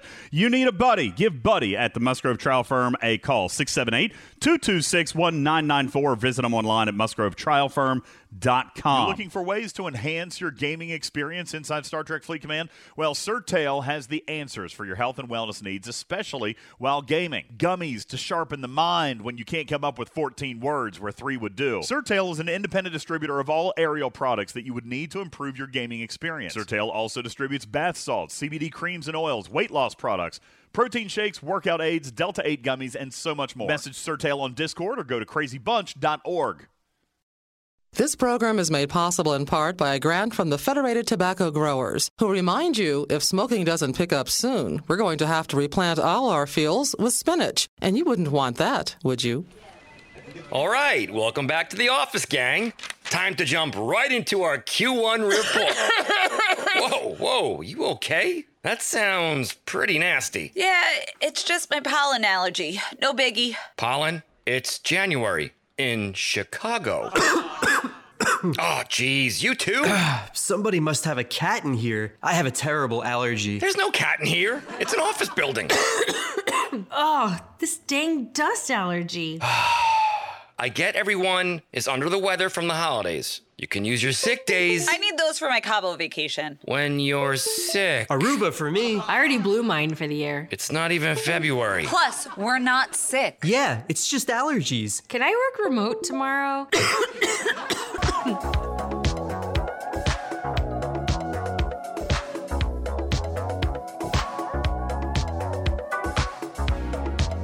It's almost prime time.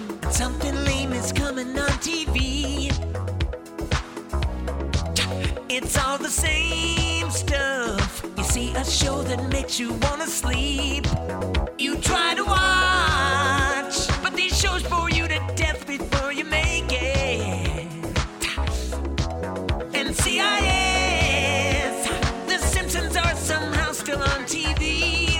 Grey's Anatomy. Well, this is filler, filler shows. I know it's gonna change. It makes you wanna snooze and doze. You know it's filler, filler shows. Watching Chicago Fire and Blue Blood filler shows.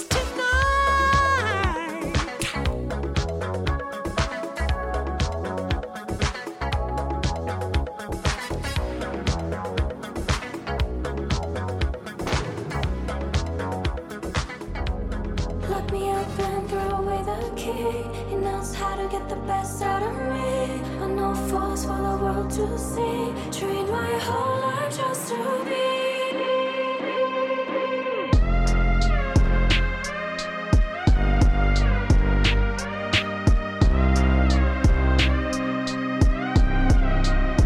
Tell nobody I control you. I Welcome back. You just How you doing? Can't tell, but I love you. All right, Bubba Joe. You're loyal, baby. I love when the you're weekend. So Lily Rose, Deb, and Jenny. The song is called "One of the Girls," which was the number one song in Saudi Arabia this year. Saudi Arabia, number one. Welcome back in, everybody. My name is Ultimate D Js. This is Talking Trek Live, Star Trek Fleet Command's official podcast. I'm really having fun with these top one hundreds of the year, Bubba Joe. Are you not worried that you have no idea what they're saying? That one was in English, wasn't it? Yeah, it was. Did that just say choke me until I pass out? I think it did.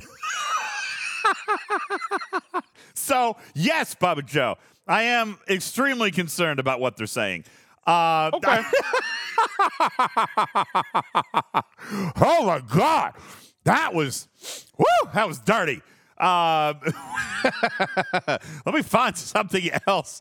Oh, good. You know what was number five on their list?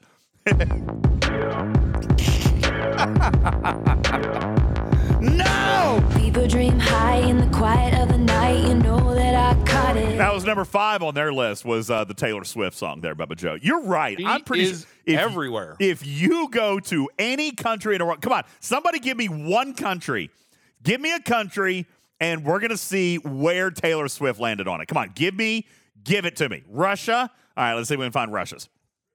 Uh, let's see. Not on the list. Okay. Uh, no idea. Poland. All right, let's check Poland.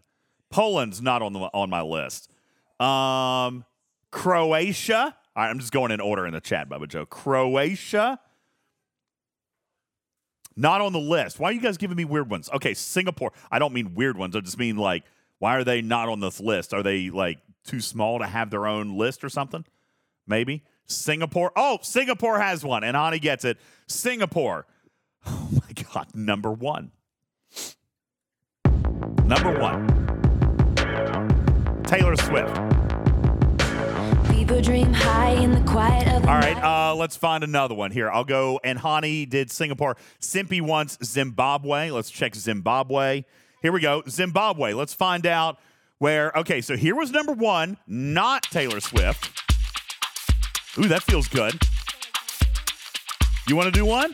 Here, put your headphones on. This is number one in Zimbabwe. It's from Kabze de Small and Mthunzi. It's called Imithundanzazo. I'm sure I'm not saying that right, but I like the sound. Do you like the sound? Oliver D J's hanging out. Do you like the yeah. sound? Yeah, let me choose one real quick. Hang on, I want to. I want to finish playing this one. This is good. I like the beat. It, it's getting started real slow. Here, I'm gonna fast forward.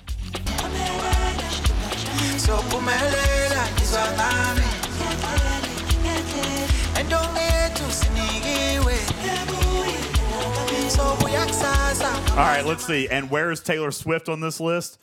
Taylor Swift. Ooh, ooh, ooh. Oh, boy. Where is Taylor Swift on this list?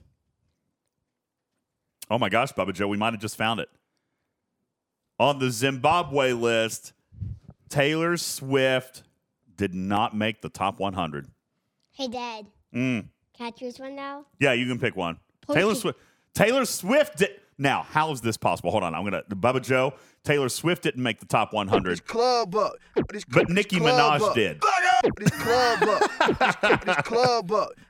This club up. I'm so confused. I don't get it either. Nicki Minaj made it, but Taylor Swift didn't? Yeah. This club up. Yeah. This club up. All right. So, uh, yeah, that was that. That was that terrible song from a minute ago. Okay, Oliver, uh, you get to pick a country. Quit making those sounds. That's my computer. Don't plug it into that. You're going to have to plug it in somewhere else. Um, Portuguese. Portugal? Yeah. He's so I, cute. I like calling it Portuguese. But that's not. I know. Okay. All right. Portugal. Number one is Inigo Quintero.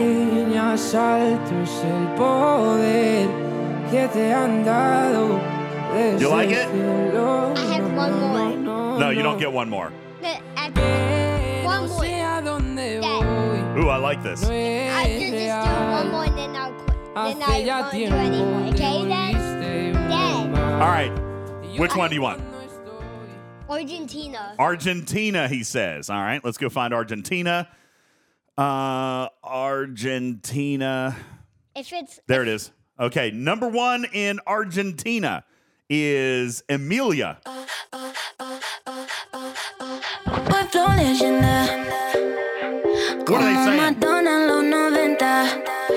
I like this beat, Bubba Joe. How much? Oh, yeah. On a map that all workers find Argentina on a map faster than D J can. Oh, that, that could probably absolutely happen. Oh, yeah. This is awesome.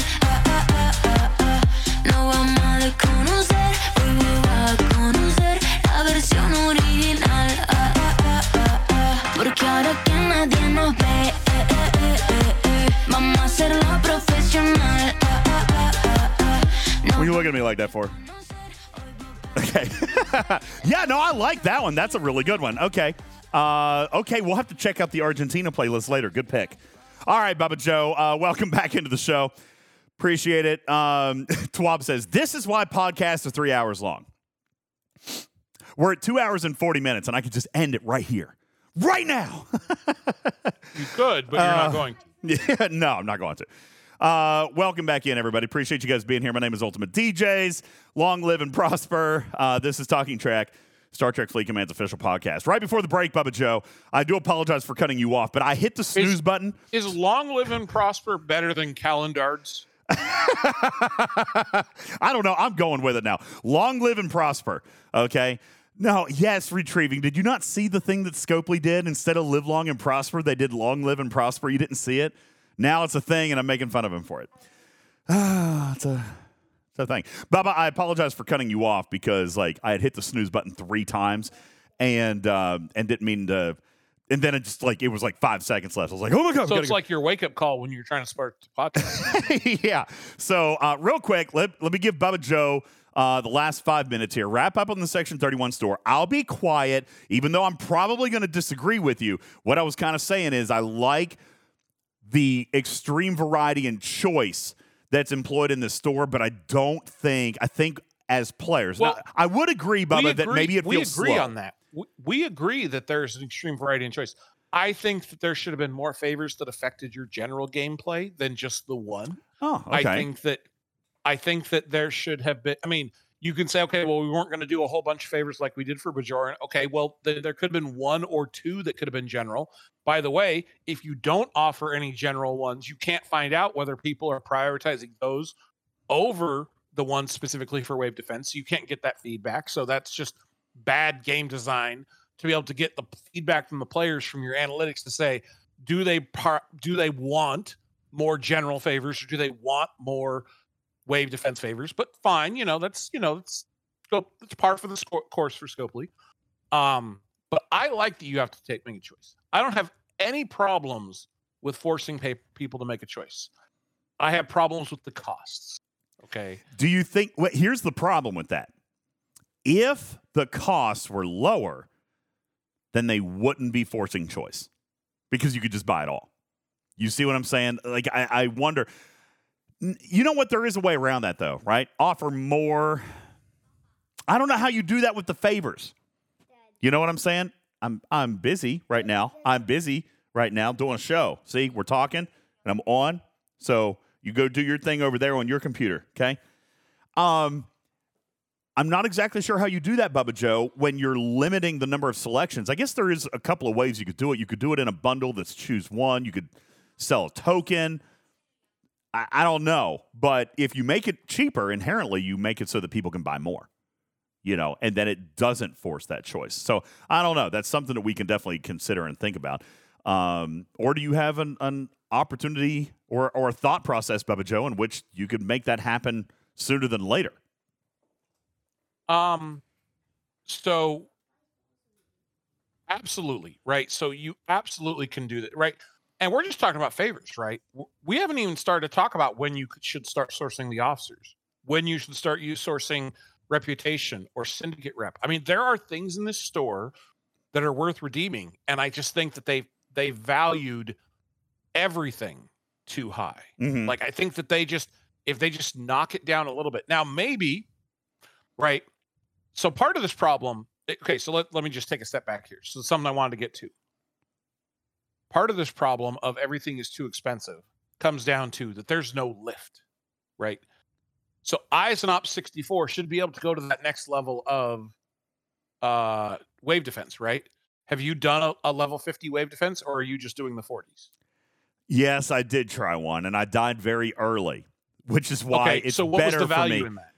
There's no value, right? The, be- the the benefit for me currently is still doing level ten on the uncommon because I can't exceed four thousand credits on the rare one. I'm dying like Correct. in so, wave five.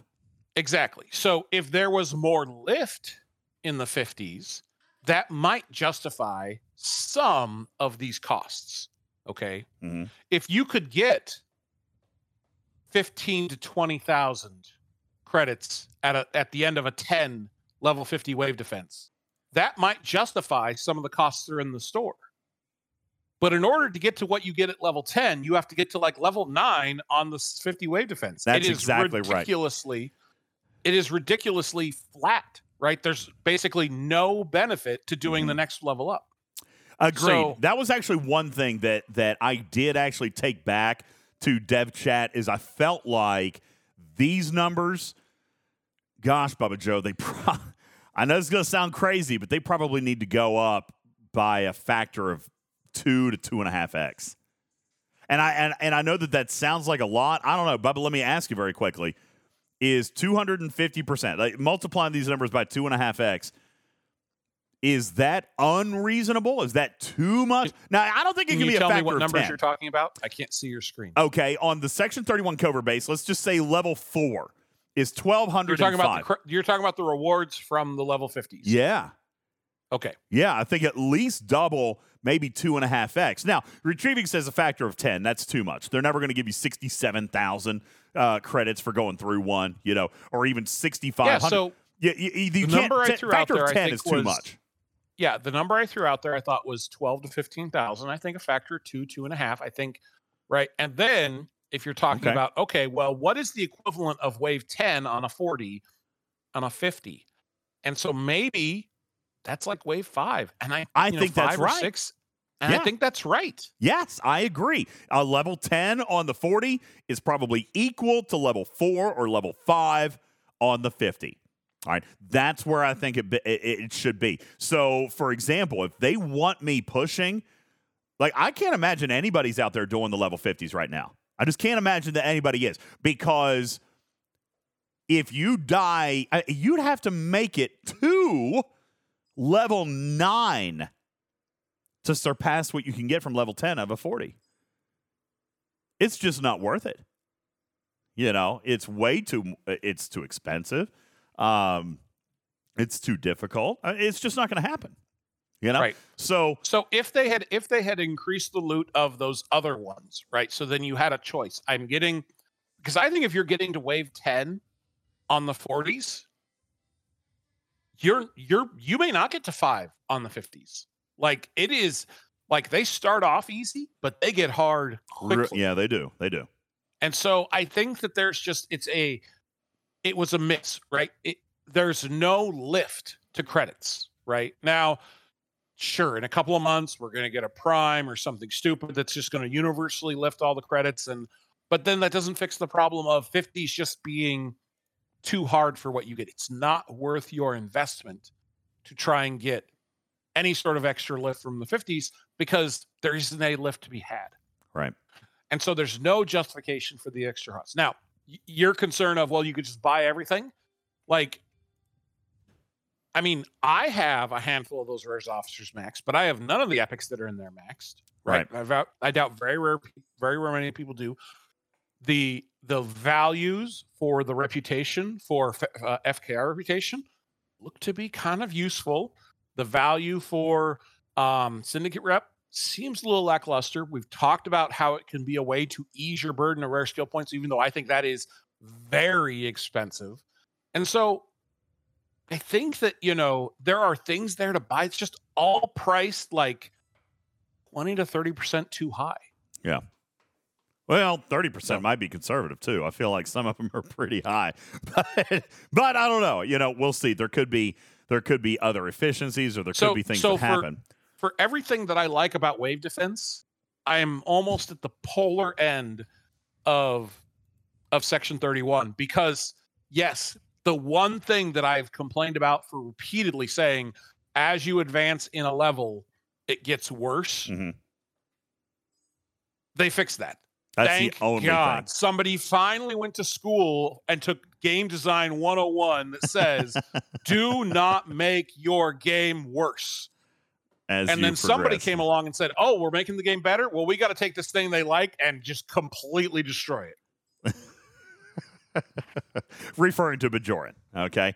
Uh, now, granted, there are a fewer number of favors at this particular stage. That probably, I think, also had a factor in that as well. Uh, can't say that I know that for sure, but uh, no, there is definitely uh, some things in Section thirty-one to to like and not to like.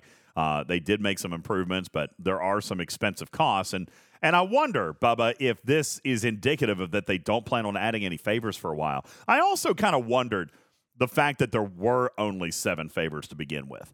You know what I'm saying? Like, I kind of I kind of felt like that was a little lackluster in and of itself, but maybe time will tell on something like that. I don't know. Bubba, I don't want to spend uh, a whole lot more time on that, because there's still two other sections, one of which may not even need time. Bubba Joe, I know that there are still younger players in the game. I never want to, I never want to intentionally forget that there is a significantly lower ops level player perspective that exists in this game, uh, which is why uh, I'll ask Karkin this question. I'll ask Putz this question. Let me start with Bubba, though. Is mining speed important today? Does anybody care? Yes. Okay. Chad is actually kind of disagreeing with you. Divine says it does. Joker says yes, absolutely.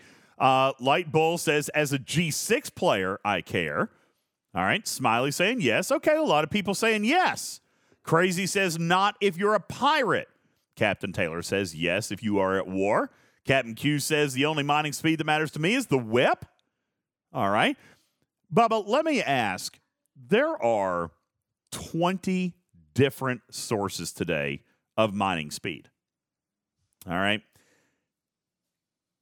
What does Scopely do to introduce a mining speed buff? Like, what, what does it take now for you guys to care? There are so many places. Do you guys realize that your mining speed bonuses on generic materials now is probably north of ten thousand percent?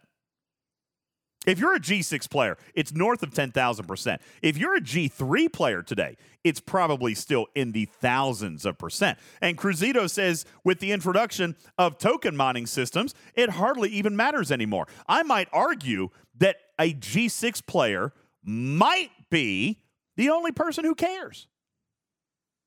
Is that an ignorant perspective? And, I, and I'm not, I'm genuinely asking. Joker says it is. I'm genuinely asking, because when when I see something related to mining speed, I don't care. Why don't I care? Because a fifty percent boost to mining speed when I have ten thousand doesn't do anything. Go ahead, Putz. Here's why it matters for, let's say, the free-to-play or the lower-level ops. Number of docks. Number of docks. If if I had one more dock, or two, I wouldn't care about my mining speed at all. So it's not even about, it's, I see what you're saying. You're saying that the amount of time that you've tied up a dock that you've got, that, you know, that you could be doing yeah. other things with. I'm not mining all three, all three uh, materials ever, because I have five docks. And if I ever want to, oh, wait a minute, let me quickly run a solo armada or something, I'm only mining with two ships maximum, you know, unless it's mining Mondays or I'm offline, you know, that type of thing. Mm-hmm. If I just had one more dock, it would be great. Two more docks, I would be in heaven. Okay. Are you using token space? Are you able to use that kind of lucrative space? Are you, you know? I use hunt. Um, I go in and steal. Um, but uh, I have the luxury of having two three uh, three star territories. Um, so the only thing I mine outside of territory is ore. Um, and I go and hunt in with my amalgam. I actually take a Freeman crew on my on my maxed out amalgam, and I go hunt all of the token spaces. I go hunt uh, the uh, Delta Quadrant uh, G four and G three mining spaces, and that pretty much keeps me uh, in flush for ore. So let me ask this. If mining speed, if you were to compare mining speed with cargo capacity or protect, rather protected cargo, what would you find to be more important? I would rather have protected cargo first, cargo ca- capacity second, mining speed third, for me personally. But I can understand how someone who, you know, doesn't have the luxury of having two, three-star territories um, or a maxed out amalgam that they can hunt with or whatnot, or has a has a row that you can't do all of that in, that mining speed might be second or maybe even first. Beans and Snots accurately points out that mining speed or protected cargo even is a challenge for it to matter due to accumulated research for a lot of elder players. New stuff doesn't affect us as much as it does new players, and I get that. Um, so, D J. Go ahead, Bubba. For for the, the, the Ops sixty player, and again, I don't want to spend all the time on this, the mining speed boosts do not matter. It's all about the mining laser. So even for a getting, G six, you guys don't care. It, if it, if what we're getting adds to the mining laser bonus in some sort of significant fashion, then yes. But all of the material bonuses are completely irrelevant. Not only that, but there that's, are there is a lot of their material own fault for how they designed G six mines. Okay. So like that's just that's just the way that they designed it. So if we're getting a mining officer that's going to add, you know, anywhere from you know, fifty to five hundred percent bonus to mining speed, it's going to be completely irrelevant basically to everyone. I want to point this out, uh, that this is, and again, this is something that uh, ninety-eight percent of us will never see. This is a Mark six laser on a Selkie, which is a G six mining ship, at fifty-eight thousand percent mining bonus, uh, because what is the base mining speed on these G six materials? It's like what? eleven or six or seven. I'm pretty sure, Bubba Joe, it's something really bad, right? It is something very bad. Yeah. So where they're getting everything is based out of the mining laser that they're getting. So think of this, Bubba Joe, under the traditional mining formula, which we've got way buried in our graphics room. We could probably find it. Under the traditional mining formula, you know what? I'm going to try to find it.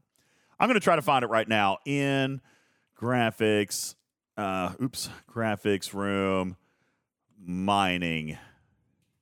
I bet I'm going to find this formula somewhere, Bubba Joe, because I want to bring this up. Oh, my gosh, I got it. Look, wait, where'd it go? Here we go. Bubba Joe. Wow. All right, this is old. I'm going to bring this up on your screen, uh, and this is in the uh, graphics room. I'll bump it down to the bottom. This is old stuff right here, Bubba Joe. All right, the mining rate is the base mining rate of the node multiplied by um, a mining bonus, okay? Which is the, and that mining bonus, by the way, is the uh, is the mining laser of a ship. Let me be real clear about that because there was uh, ambiguousness on that way back in the day. Then you've got um, multiplied by the mining research, faction mining research, the ship ability, which was not the mining laser, but the actual ability. Uh, what is the mining ability or the ship ability of the Selkie, Bubba Joe? Is it also to improve the the speed of something? What What's the ship ability of the Selkie? By the way, um, Bubba Joe, uh, Green Bay just looking. made the playoffs. I'm just throwing that out there. Uh, uh, yeah, Green Bay made the playoffs! To, it adds to gas, crystal, and ore mining. Okay, so that is the ship ability that we would show up here. Bubba Joe, just out of curiosity, what's the ship ability of the Selkie for you where you're at right now? What's what tier? Uh, mine is tier five. Tier five, and what's the ship ability for material mining? two hundred ninety-five percent. two ninety-five. So that's the number that goes where the ship ability says it is. Okay? Officer bonus, faction mining speed, mining research, all that stuff. Now, I want to come back to the very beginning. Mining bonus. This is the mining laser. Bubba Joe, we've talked about this a gazillion, million, bajillion, favillion times. If or at you, least four. Or at least four times. If you have a mining bonus, a laser, mining laser bonus of fifty-eight thousand percent, how effective is two hundred ninety-five percent?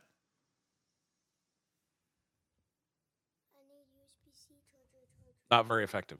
Not very effective. I mean, a, a little bit, but not not very. That's that's many. You need U S B C here. Take this one, but bring it back to me, okay? There you go. Do you have something to plug it into? I can plug it into my computer. Your computer doesn't. Oh yeah, it does. Okay, never mind. You're good. Um, th- this is the point. This is why. And, and I missed this. I didn't understand. But this is why Bubba Joe and K nine Tooth are saying, listen, Exos don't matter, okay? Uh, mining speed doesn't matter. Officers don't matter. Research doesn't matter because it's all about this component, which is the mining laser of the ship. And if you guys are, are listening in podcast, I've got this in the graphics room for you to see. It is fifty-eight thousand percent at tier six. Now, again, that's not a... you know, an easy thing to get to, but it demonstrates the point. So, Bubba Joe, for you to be excited about a mining officer, what would the bonus have to be? Or a mining research, or a mining favor. I don't mean to pigeonhole anything. I'm just saying, what does it take for you to get excited? ten percent? twenty-five percent? Uh, maybe one hundred percent? Uh, no. Why not? Because it doesn't matter. Because it doesn't matter. Taking a mine, taking a mining speed from uh, eight hours to seven hours and fifty-nine minutes is pretty irrelevant. This is kind of what Bubba and I have been able to agree on when it comes to hazards, is that hazard defense is actually quite hilarious. Hilarious to me because I'm not playing in it. Not as hilarious to Bubba Joe, who has never really liked hazards, but hazard defense is kind of a joke. Now, I feel differently about hazards than Bubba Joe does, but I will agree with him that what Scopely has offered as a quote-unquote solution, hazard defense, is worthless, pointless, stupid. Bubba Joe, we talked about the uh, the benefit of that one prime, the the prime that lets you mine for two extra minutes. Do you remember? Uh, yes. For a level one G six player, a level one hazard system, there is a prime that allows you to mine for two extra minutes. What we're talking about with this kind of mining laser that's built into the game is going to be the exact same kind of thing. As a matter of fact, I'm already starting to sense a really dangerous mindset with what I'm seeing here in G six already. Now, again, let me rephrase. I'm not turn. I'm not tucking tail on what I think about hazards, but I do think that the tools that they're offering people for what features are being released in G six are hilariously absurd. Okay? Hilariously absurd. Let's talk about, uh, well, we don't need to talk about a bunch of G six stuff. I'm just kind of pointing out that Scopely has yet again found a way, Bubba Joe, to further their difficulty in game design, because let's pretend that I do get a new favor for mining. Is it even possible for them to release a favor for mining that is valuable to you in the same way that it is valuable to me? Is it mathematically possible? Absolutely. How? They have to structure it like they structured the abilities in territory. It has to so be a per- scaling feature, right? Correct. Has to yep. be a scaling boon, meaning that for Ops forty through forty-five and then Ops forty-six through fifty, it'll have to have Ops range multi-value uh, bonuses. Okay? That's the only way this works. So let me ask again, Bubba Joe. Syndicate could do it. Exos can do that. Do we have any favors that currently do that? Uh, not that I'm aware of. Do we have any officers that function this way? Nope. Do we have any ship abilities that function this way? No. Man. So is it accurate or safe to say that their game design space that they allegedly just gave themselves freedom and expansion and kind of wiping the slate clean, so to speak, with G six, did they not just rip that sheet of paper like they left you this much again, design space? You know what I'm saying? They made this yep. much design space after having this much design space. It's exactly what they did with isolytic damage, and it infuriates me.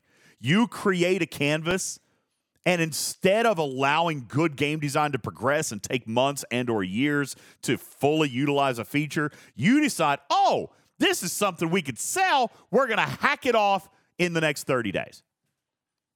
Now to the point where nothing that is good on mining bonuses for a G six player can be good for anybody else. Well, that's not true. Unless they scale it by ops. Well, no. I mean, they could release an officer that adds thirty or forty thousand to the mining speed, right? You're telling me that wouldn't be good for a G four or G five player? You mean adding it enhances the mining laser is what you're saying? If Actually, I gotta be honest with bonus, you. I'm not a thousand percent sure that bonus, that can be done. If you had a mining bonus that was plus fifty thousand to mining speed, you're telling me you couldn't use that in G four or G five? It, doesn't it look like I'm doing something right now? Would you please? What are you trying to do? He wants me to buy him V-Bucks. You said that you would give me some. I did say I would give you some, not while I'm working. How do I even do this on here? This is not your normal account. I am not spending thirty-seven dollars on V-Bucks. We will do this later. I'm not spending any money on that. We'll do it on your normal account. I don't I don't understand, Bubba Joe, the game design decisions that are made with things like this. I, I to be honest with you, and can I just be straight? This was purely a reactionary editorial piece, Bubba. I did not realize that that was what the mining laser of the Selkie looked like. That's stupid. That is stupid design. Plain out, dumb. Am I wrong, Bubba Joe? Please tell me that I'm missing something vital here. You're not missing anything vital. So this is dumb. Yes.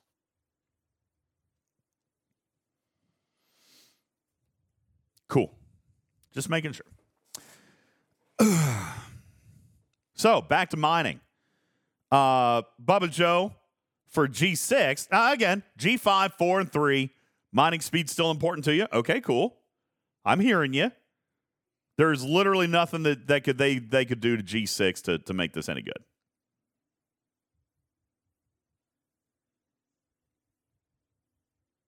Okay, just checking. Uh, you, you are ev- not missing anything. Everywhere It Matters says, I might be wrong, it's to keep non-G six miners from mining G six mats. Okay. That that might be a thing. Okay. That might be a thing. Not entirely sure. Which is absurd. Well, maybe. K ninety-two says, I mean, but you didn't even talk about the best part. Here's the best part. He can now mine isogen at twenty-two million an hour. Oh, that's funny. It's good stuff. Um, listen, let let me let me try to refocus in, Bubba Joe. Let's spend ten minutes on something that maybe is not as bad. Let's talk about PvP. I can't even say that with a straight face. Oh, my God, Bubba Joe. You say, have you turned around on PvP? Uh, no, no. P V C, P, uh, PvP still blows in this game. Um, or at least, I don't know. Did they do anything this past month? Is does Bubba Joe, does PvP still suck? Uh, it, it has not changed. Okay. So, in other words, things like this are still happening. Like what we talked about at the beginning of the show. Right, where this eight hundred million power ship killed the eight billion power ship. Things like this are are still happening is what you're saying, right? That that is is still a thing. Right? Should this yes. be a thing? This is a Sanctus, which is a G five rare, punching up three brackets of ship beyond the G five epic, beyond the G six uncommon, and going to the G six rare. Also, by the way, punching up four levels of research. Defeating a ship which clearly never got a shot off in one round against a ship that did use PvP abilities, PvP crew, and was only, Bubba Joe, ten times the strength. So there's a lot of things we don't know here, D J. Please okay. summarize. So we don't know if it got stung. That's a big one. Okay. Okay. We actually don't know that it didn't get a shot off. If the Sanctus was Cerritos boosted, it would not show shield damage because the Cerritos boost would have given it. Oh my God, we just scored a touchdown. Um, sorry. I thought the Packers already secured it. Aren't we? Aren't we they, going to they the playoffs? Did, but I still want to beat Arizona. Oh, Arizona's um, all right. And it was like fifty yards too. That's awesome. Okay. Um, so if you were Cerritos boosted, you would not show any shield damage because you're doubling your shield, right? So you could have taken shield damage and not, you know, had it not show up here. So it's possible that that happened, but there's a lot of other factors here. Things like Court of Q, things like um, below deck abilities, right? There's a lot of things that we don't see here. Now, do I think that this should be possible at all times with no additional enhancements? No, that's the ridiculous thing to assume. But you're the one that's always said that there should be some ability to punch up. I agree. I know I have. But does this even seem mathematically possible? I mean, we've seen Keras that take out pylums. Yes, that's true. Which, again, should also probably not be possible. I've always argued for crossover, Bubba Joe. You're the one who has said that it should only be one tier. I have argued that it could be. I would agree. I I the have argued that it could be here. a couple of tiers. All right, but right. this is this. So the bigger this is big. The bigger problem with this. Okay, let me just summarize this. So there are a lot of things we don't know. They just we just don't. There are a lot of things that could be playing into this. But the biggest takeaway from this that we have seen time and again, even with fights that are much closer, is that the G six ships are awful. Straight up bad. We talked about this on a previous show. The D P R, the mitigation, the firing pattern. These ships in a silo would be great. But in a game environment that still exposes them to G five, G four, and, and other ships, these things are garbage. The power is incredibly deceptive. Um, these ships do not stand up. As a matter of fact, you could take a lot of those what-ifs out, Reagan. You could take a lot of the what-ifs that Bubba Joe just talked about and take them out of that scenario. And this is probably exaggerated, but probably not wildly off the mark of what could happen naturally. Okay? Take a look at this screenshot right here. Okay? This occurred with no boosts. No, no uh, supports, no nothing. Okay. Now, granted, this pylum took damage, but Bubba, It took out a Dideridex with burning. Five times more powerful than it was. Why is that? Well, the Dideridex with or without burning is kind of irrelevant. Like, it's not a tribute. Okay, fair. That's fair. Okay. If if if if you show me this same exact screenshot with a Tribune that's going to fire five hundred shots in round two, that'd be a little bit different. But okay. I I would almost bet you that a Tribune does better than this Daridex. Probably, um, probably. Um, All right. This so, this kind of thing. Neither here nor there. The this, problem but, but you know what? Is, this kind of thing I feel more comfortable with.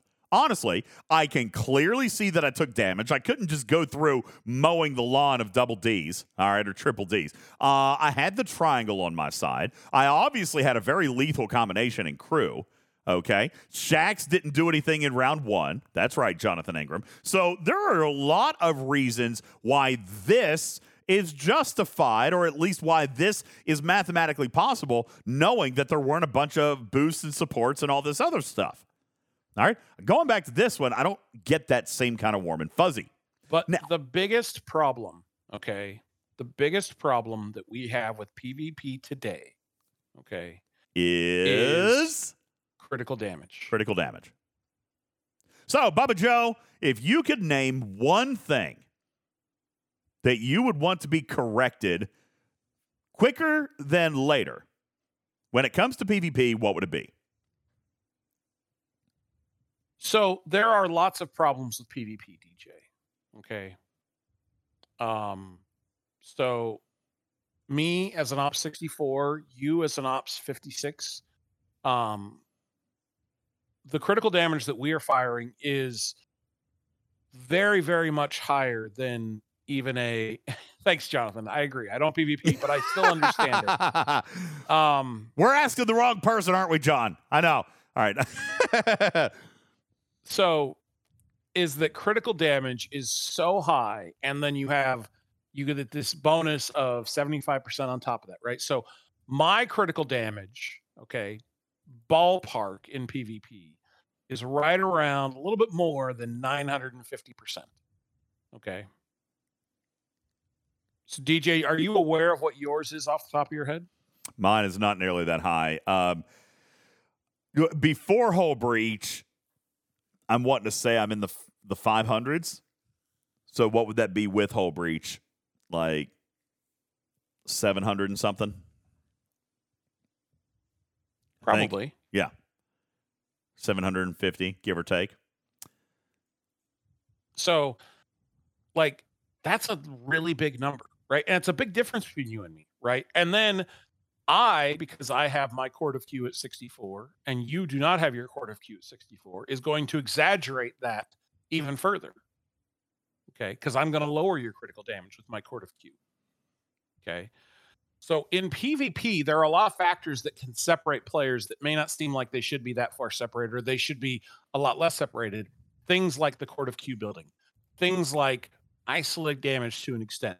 But really, the problem is critical damage, and you can't fix critical damage without fixing critical damage. You can't do it with a prime or an officer or, excuse me, hang on a second. Bubba Joe's choking on pretzels. All right, he's back. Um, echo, I think, over my shoulder, choking me. Um, he's like, whoa, whoa, whoa, what are we talking about here? All right, I'm kidding. Uh, you cannot fix critical damage across the board to cross all ops levels, because take your Ops thirty-five. We got an Ops thirty-five in the chat. What is your critical bonus? Oh, they're critical. I bet. two fifty? I'm betting it's less than that. I bet it's no more than two hundred. So it starts at one fifty. Maybe it's two hundred, right? And so something that would affect them, right? You know, you can't release something that's going to affect everyone the same, because what would affect them is not going to affect me, right? Mm-hmm. What could be devastating to them is not going to affect me hardly at all, right? Yep. You could subtract one hundred percent from their damage, and now their criticals are worthless, whereas one hundred percent bounces off of me, and I'm like, eh, whatever. The only way to attack this problem is with scaled abilities or a global change, not a prime, not something you have to pay for, a global change that controls critical damage. Now, for all intents and purposes, for players like myself and Jonathan Ingram, that is a very specific word, and it starts with an N.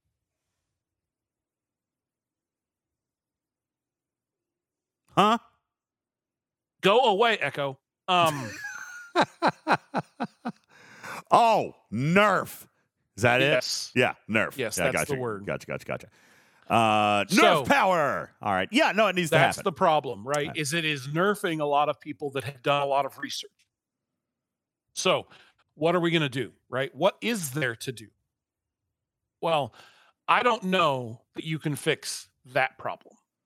I honestly do not think that you can fix that problem without taking a massive global game-changing effect, okay? But that's not the only problem with PvP. Oh, I lost Bubba. There you are. Okay. That's not How the only we, problem. Sorry, I'm I'm trying to I'm trying to catch my coughs, right? How does a Findra defeat a Pylum, D J? The Findra defeats the Pylum by affecting what I am able to fire back. That's how Jonathan Ingram, you say magic, Smoke Mohawk, but it is it is magic. Jonathan Ingram's sole purpose and, of, and joy in this game right now is, he's told me before, is trying to defeat the largest ships possible with the smallest ships possible. He can do that because he eliminates my ability to fire back. And this is something that we've talked a lot about, you know, with crit reduction crews or or people who are using big crit crews and, and all this other stuff. Uh, there's a lot that can have to do with that. And we are going to leave it uh, right here, Bubba Joe, when we talk about what is happening with crit. And, and let me just say this, because people are going to wonder why we're talking about this. I'm refreshing it because it's going to change. Okay? I'm not telling you what's going to happen. I'm not going to tell you if it's good or bad. I'm not going to tell you that I'm worried or not worried. I'm not going to tell you anything about it other than this coming month, we're going to see another tweak in the critical damage formula, and I am making sure that everybody is kind of recentered around the issue, and I kind of want to see what people's reactions are going to be to this, Bubba Joe, given so, the fact that that there's going to be a modification this coming month. I am not sure where I stand on it yet. The math doesn't... So, D J... I, I got more. Does, I got more thinking to do. How does a... Specifically a higher ops player, but how does a, high, a, a higher ops player... take a much lesser ship and reduce your damage? He does it, it. What is it they're actually doing? He's eliminating my crit. Correct. All right. What What's happening is, and we've talked about this before, with the Bajoran math, for example, uh, he's taking my crit and turning my crit shot into zero percent.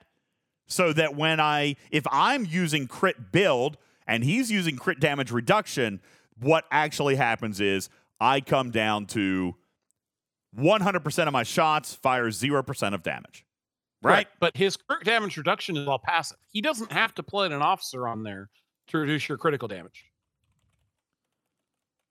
Between Bajoran, Bajoran favors and the Court of Q, that's all he needs. Court of Q is okay. Significant. Yeah. Court of Q is big. Okay.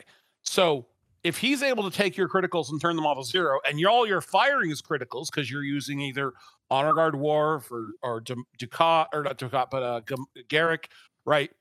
You absolutely, like, he can just turn all of your damage off, right? And then he can just ping, ping, ping, ping, ping, ping with his hey, ship. Yeah, he kills right? me with, with spitballs, right? Isn't that what they used to say? Right. Uh, David and Goliath, the pebbles uh, kind of thing. He's just going to kill me with pebbles. I don't think they ever called them spitballs, but they had pebbles. yeah, um, that thing. Those things. All right. So, so right, that is a problem. That is a game state that just straight up should not exist. You should not be able to take someone's damage, their critical damage of all things. This state that should be, that is harder to achieve, harder to develop and to turn it into zeros, right? It doesn't, it shouldn't happen all the time, but now we've got to the game state to where it does. And so that should not be the state that exists, right? This is something I'm not trying to remove all joy from the cage, Jonathan. This is something Jonathan really says, Bubba Joe was to remove all my happiness and joy. You know what? This Listen. is something that should not exist in the game, right? This is a problem. So we have two ends of the same problem. There is both too much and too little critical damage bonus. How would you like to fix it, D J? Well, at the same time. Yeah. At the same time, there is too much and too little critical damage bonus. What's your solution? I don't know. What are you what are you asking me? I now I'm scared about what you're actually asking me. I'm not going anywhere further with this conversation. I no, want no, people D J, to I want, that's the you problem, right? Ask, that's why this that's, that's why the P V P conversation is hard. Yeah, we're going to stop it right here. We're going to let the people think about it, Bubba. All right? Mainly because we're also running out of time. We're going to let the people think about it. How do you legitimately fix this problem without, by the way, modifying P V P brackets? Because that can't happen either. They're not going to do that. Then Bubba Joe doesn't have anybody to play with. All right. So there is, there's a lot of facets to this problem. They, uh, they are going to take, uh, they're going to, they're examining it. All right. But let's just leave it there. We're going to go. What we've described is these are both problems with P V P, right? I have at Ops sixty-four too much P V P or P V E critical damage. I do. I have too much. They can't design hostiles to deal with. We've talked about this repeatedly. What was the problem with, uh, the freebooters, right? Is they were supposed to be hard and they weren't. The problem with a lot of the, like, eight four seven two, they were supposed to be hard and they weren't. They have continually underestimated the ability of players of their combat capability in this game. Players have too much critical damage bonus. Agreed. And at the same time, not enough. Right? Because on the other end of the spectrum, you should never get to a point where it goes to zero. There are two very distinct problems to be solved. So should we be adding more damage to criticals? Well, that just makes the other problem worse. Should we be limiting critical damage? Well, that just makes that other problem bad, right? We, if we just limit critical well, damage, I, like I, that's... I got it. I got it. I got it. I got it. Let's just introduce okay. a new type of damage that uses a whole new formula and doesn't have anything to do with the previous form of damage. That should last us four or five years. So right? anyway, so PvP combat, fixing PvP uh, combat in this game is difficult. It is troublesome. It is problematic. It is not a simple solution. And to be honest, we have not seen the level of complexity game design that Scopely has shown the ability to come up with something. I just don't see that that's happening. Like, I hope that it happens soon because the what state of PvP is in right now is garbage. It just is. Yep. If you're not running Freeman, you lose to Freeman. You just do. So, like, if you're going out and sending four ships out to PvP, three of them are going to lose. One of them's running Freeman. It's going to be fine. The other three are just going to lose. And that's die. stupid. Yeah, I agree. Hey, that's um, a stupid state. It is. It is. And we're going to see if Scopely, you know, listen, Scopely before has said they've got a plan. I don't know that I had a whole lot of faith in those words.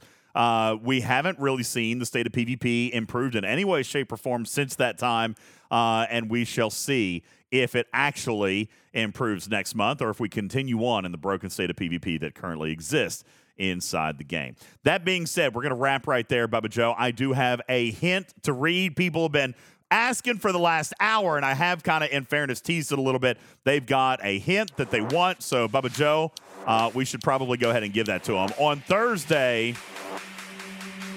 On Thursday, I read you a hint on Twitch. I'm going to read that to you again. Uh, that'll be your first one since I haven't given it on the podcast yet. And then I'm going to read you a hint that is fresh off the presses for today. All right, so here we go. Thursday's hint was the following. In the roadmap, Scopely has teased making improvements has some players pleased. In January, the fruits of their labor shall be evident without need for a favor. In January, players should hold on tight to the last rung, and maybe this month, Bubba Joe will sit down and be wrong. All right, that was the Thursday hint. And here is your fresh one for today.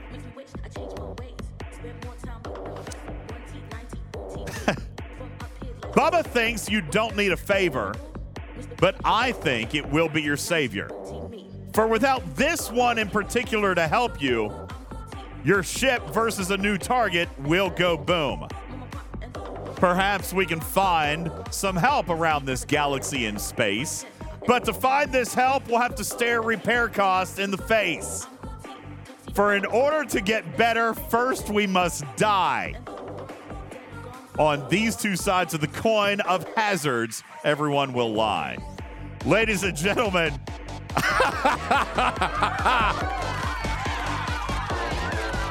Bubba Joe, are you absolutely... First of all, I think Bubba Joe, I think Bubba Joe, if it, when he finally realizes what I'm pointing at here, is going to be so incredibly happy that I am finally, um, that I'm going to have to finally sit down and, and be wrong about, about hazards. All right. I'm just saying. No, listen, I'm not saying anything. I'm not saying anything. I'll read it again, and then I got to stop. I, I'm already... I'm already saying too much. Bubba thinks you don't need a favor, but I think it's going to be your savior. For without this one in particular to help you, your ship versus a new target will go boom. Perhaps we can find some help around this galaxy in space, but to find this help, we'll have to stare repair costs in the face. For in order to get better, we first must die. On two hazards of the ha- on two sides of the hazard coin, everyone will lie. Ladies and gentlemen, that, that is my hint. All right. Um, nobody, we can't. Bubba Joe can't talk about it. I can't talk about it.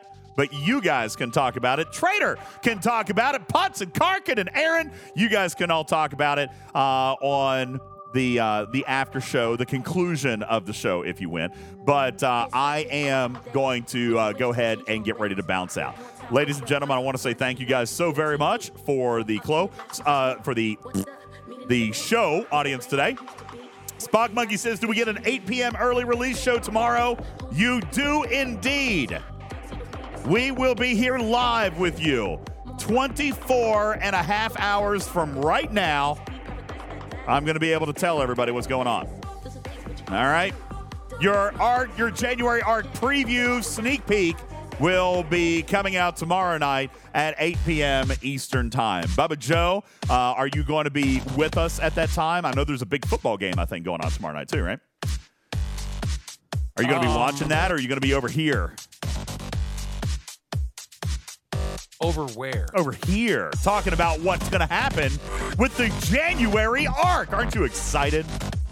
I cannot contain my excitement. Uh-huh. Say it again. Say it again. I couldn't hear you. What? I, I cannot, cannot contain, contain my, my excitement. excitement. There you go. Uh, ladies and gentlemen, there you go. Bubba Joe.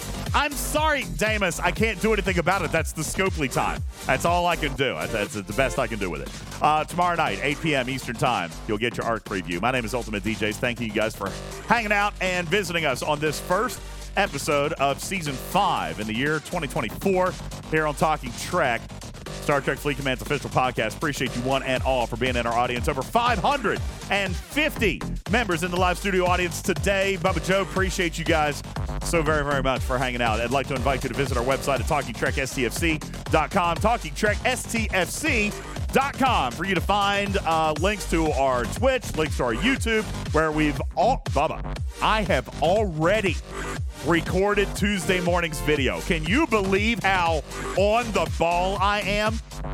I don't believe you. Yes, I've already recorded it. It's done. It's ready. That way, like, I'm done with work tomorrow night. I'll just come, I'll do the preview, then I go to bed. It'll be great. Oh, it's so amazing. So you guys can uh, get ready, find out what's going on by watching and subscribing to our YouTube channel. That will be happening uh, there coming over to um, on, on our talking trek s t f c dot com website. Also, Major Samo, Scribbler, Captain Jesse Moore, John and Iron Chef will be carrying you through the overnight. Uh, that will be happening this coming Monday after we give you your preview at eight p.m. These guys will carry you through the rest of the overnight starting at eleven p.m. and carrying you through maintenance and then bouncing you right back on over to our video. Really, really do appreciate the effort that these guys are uh, putting together to carry you guys through the overnight hours as we prepare for the first arc of January, uh, first arc of twenty twenty-four in that uh, January arc. Thank you guys so very much. My name is Ultimate D Js, thanking you for being a part of our live studio audience here at Talking Trek, a registered trademark and recorded in front of a live studio audience for distribution across podcast platforms everywhere. I am Ultimate D Js, your friendly neighborhood cat person, Sam. Y'all for now, love you, mean it. Catch ya on the next one. Bye-bye, everybody.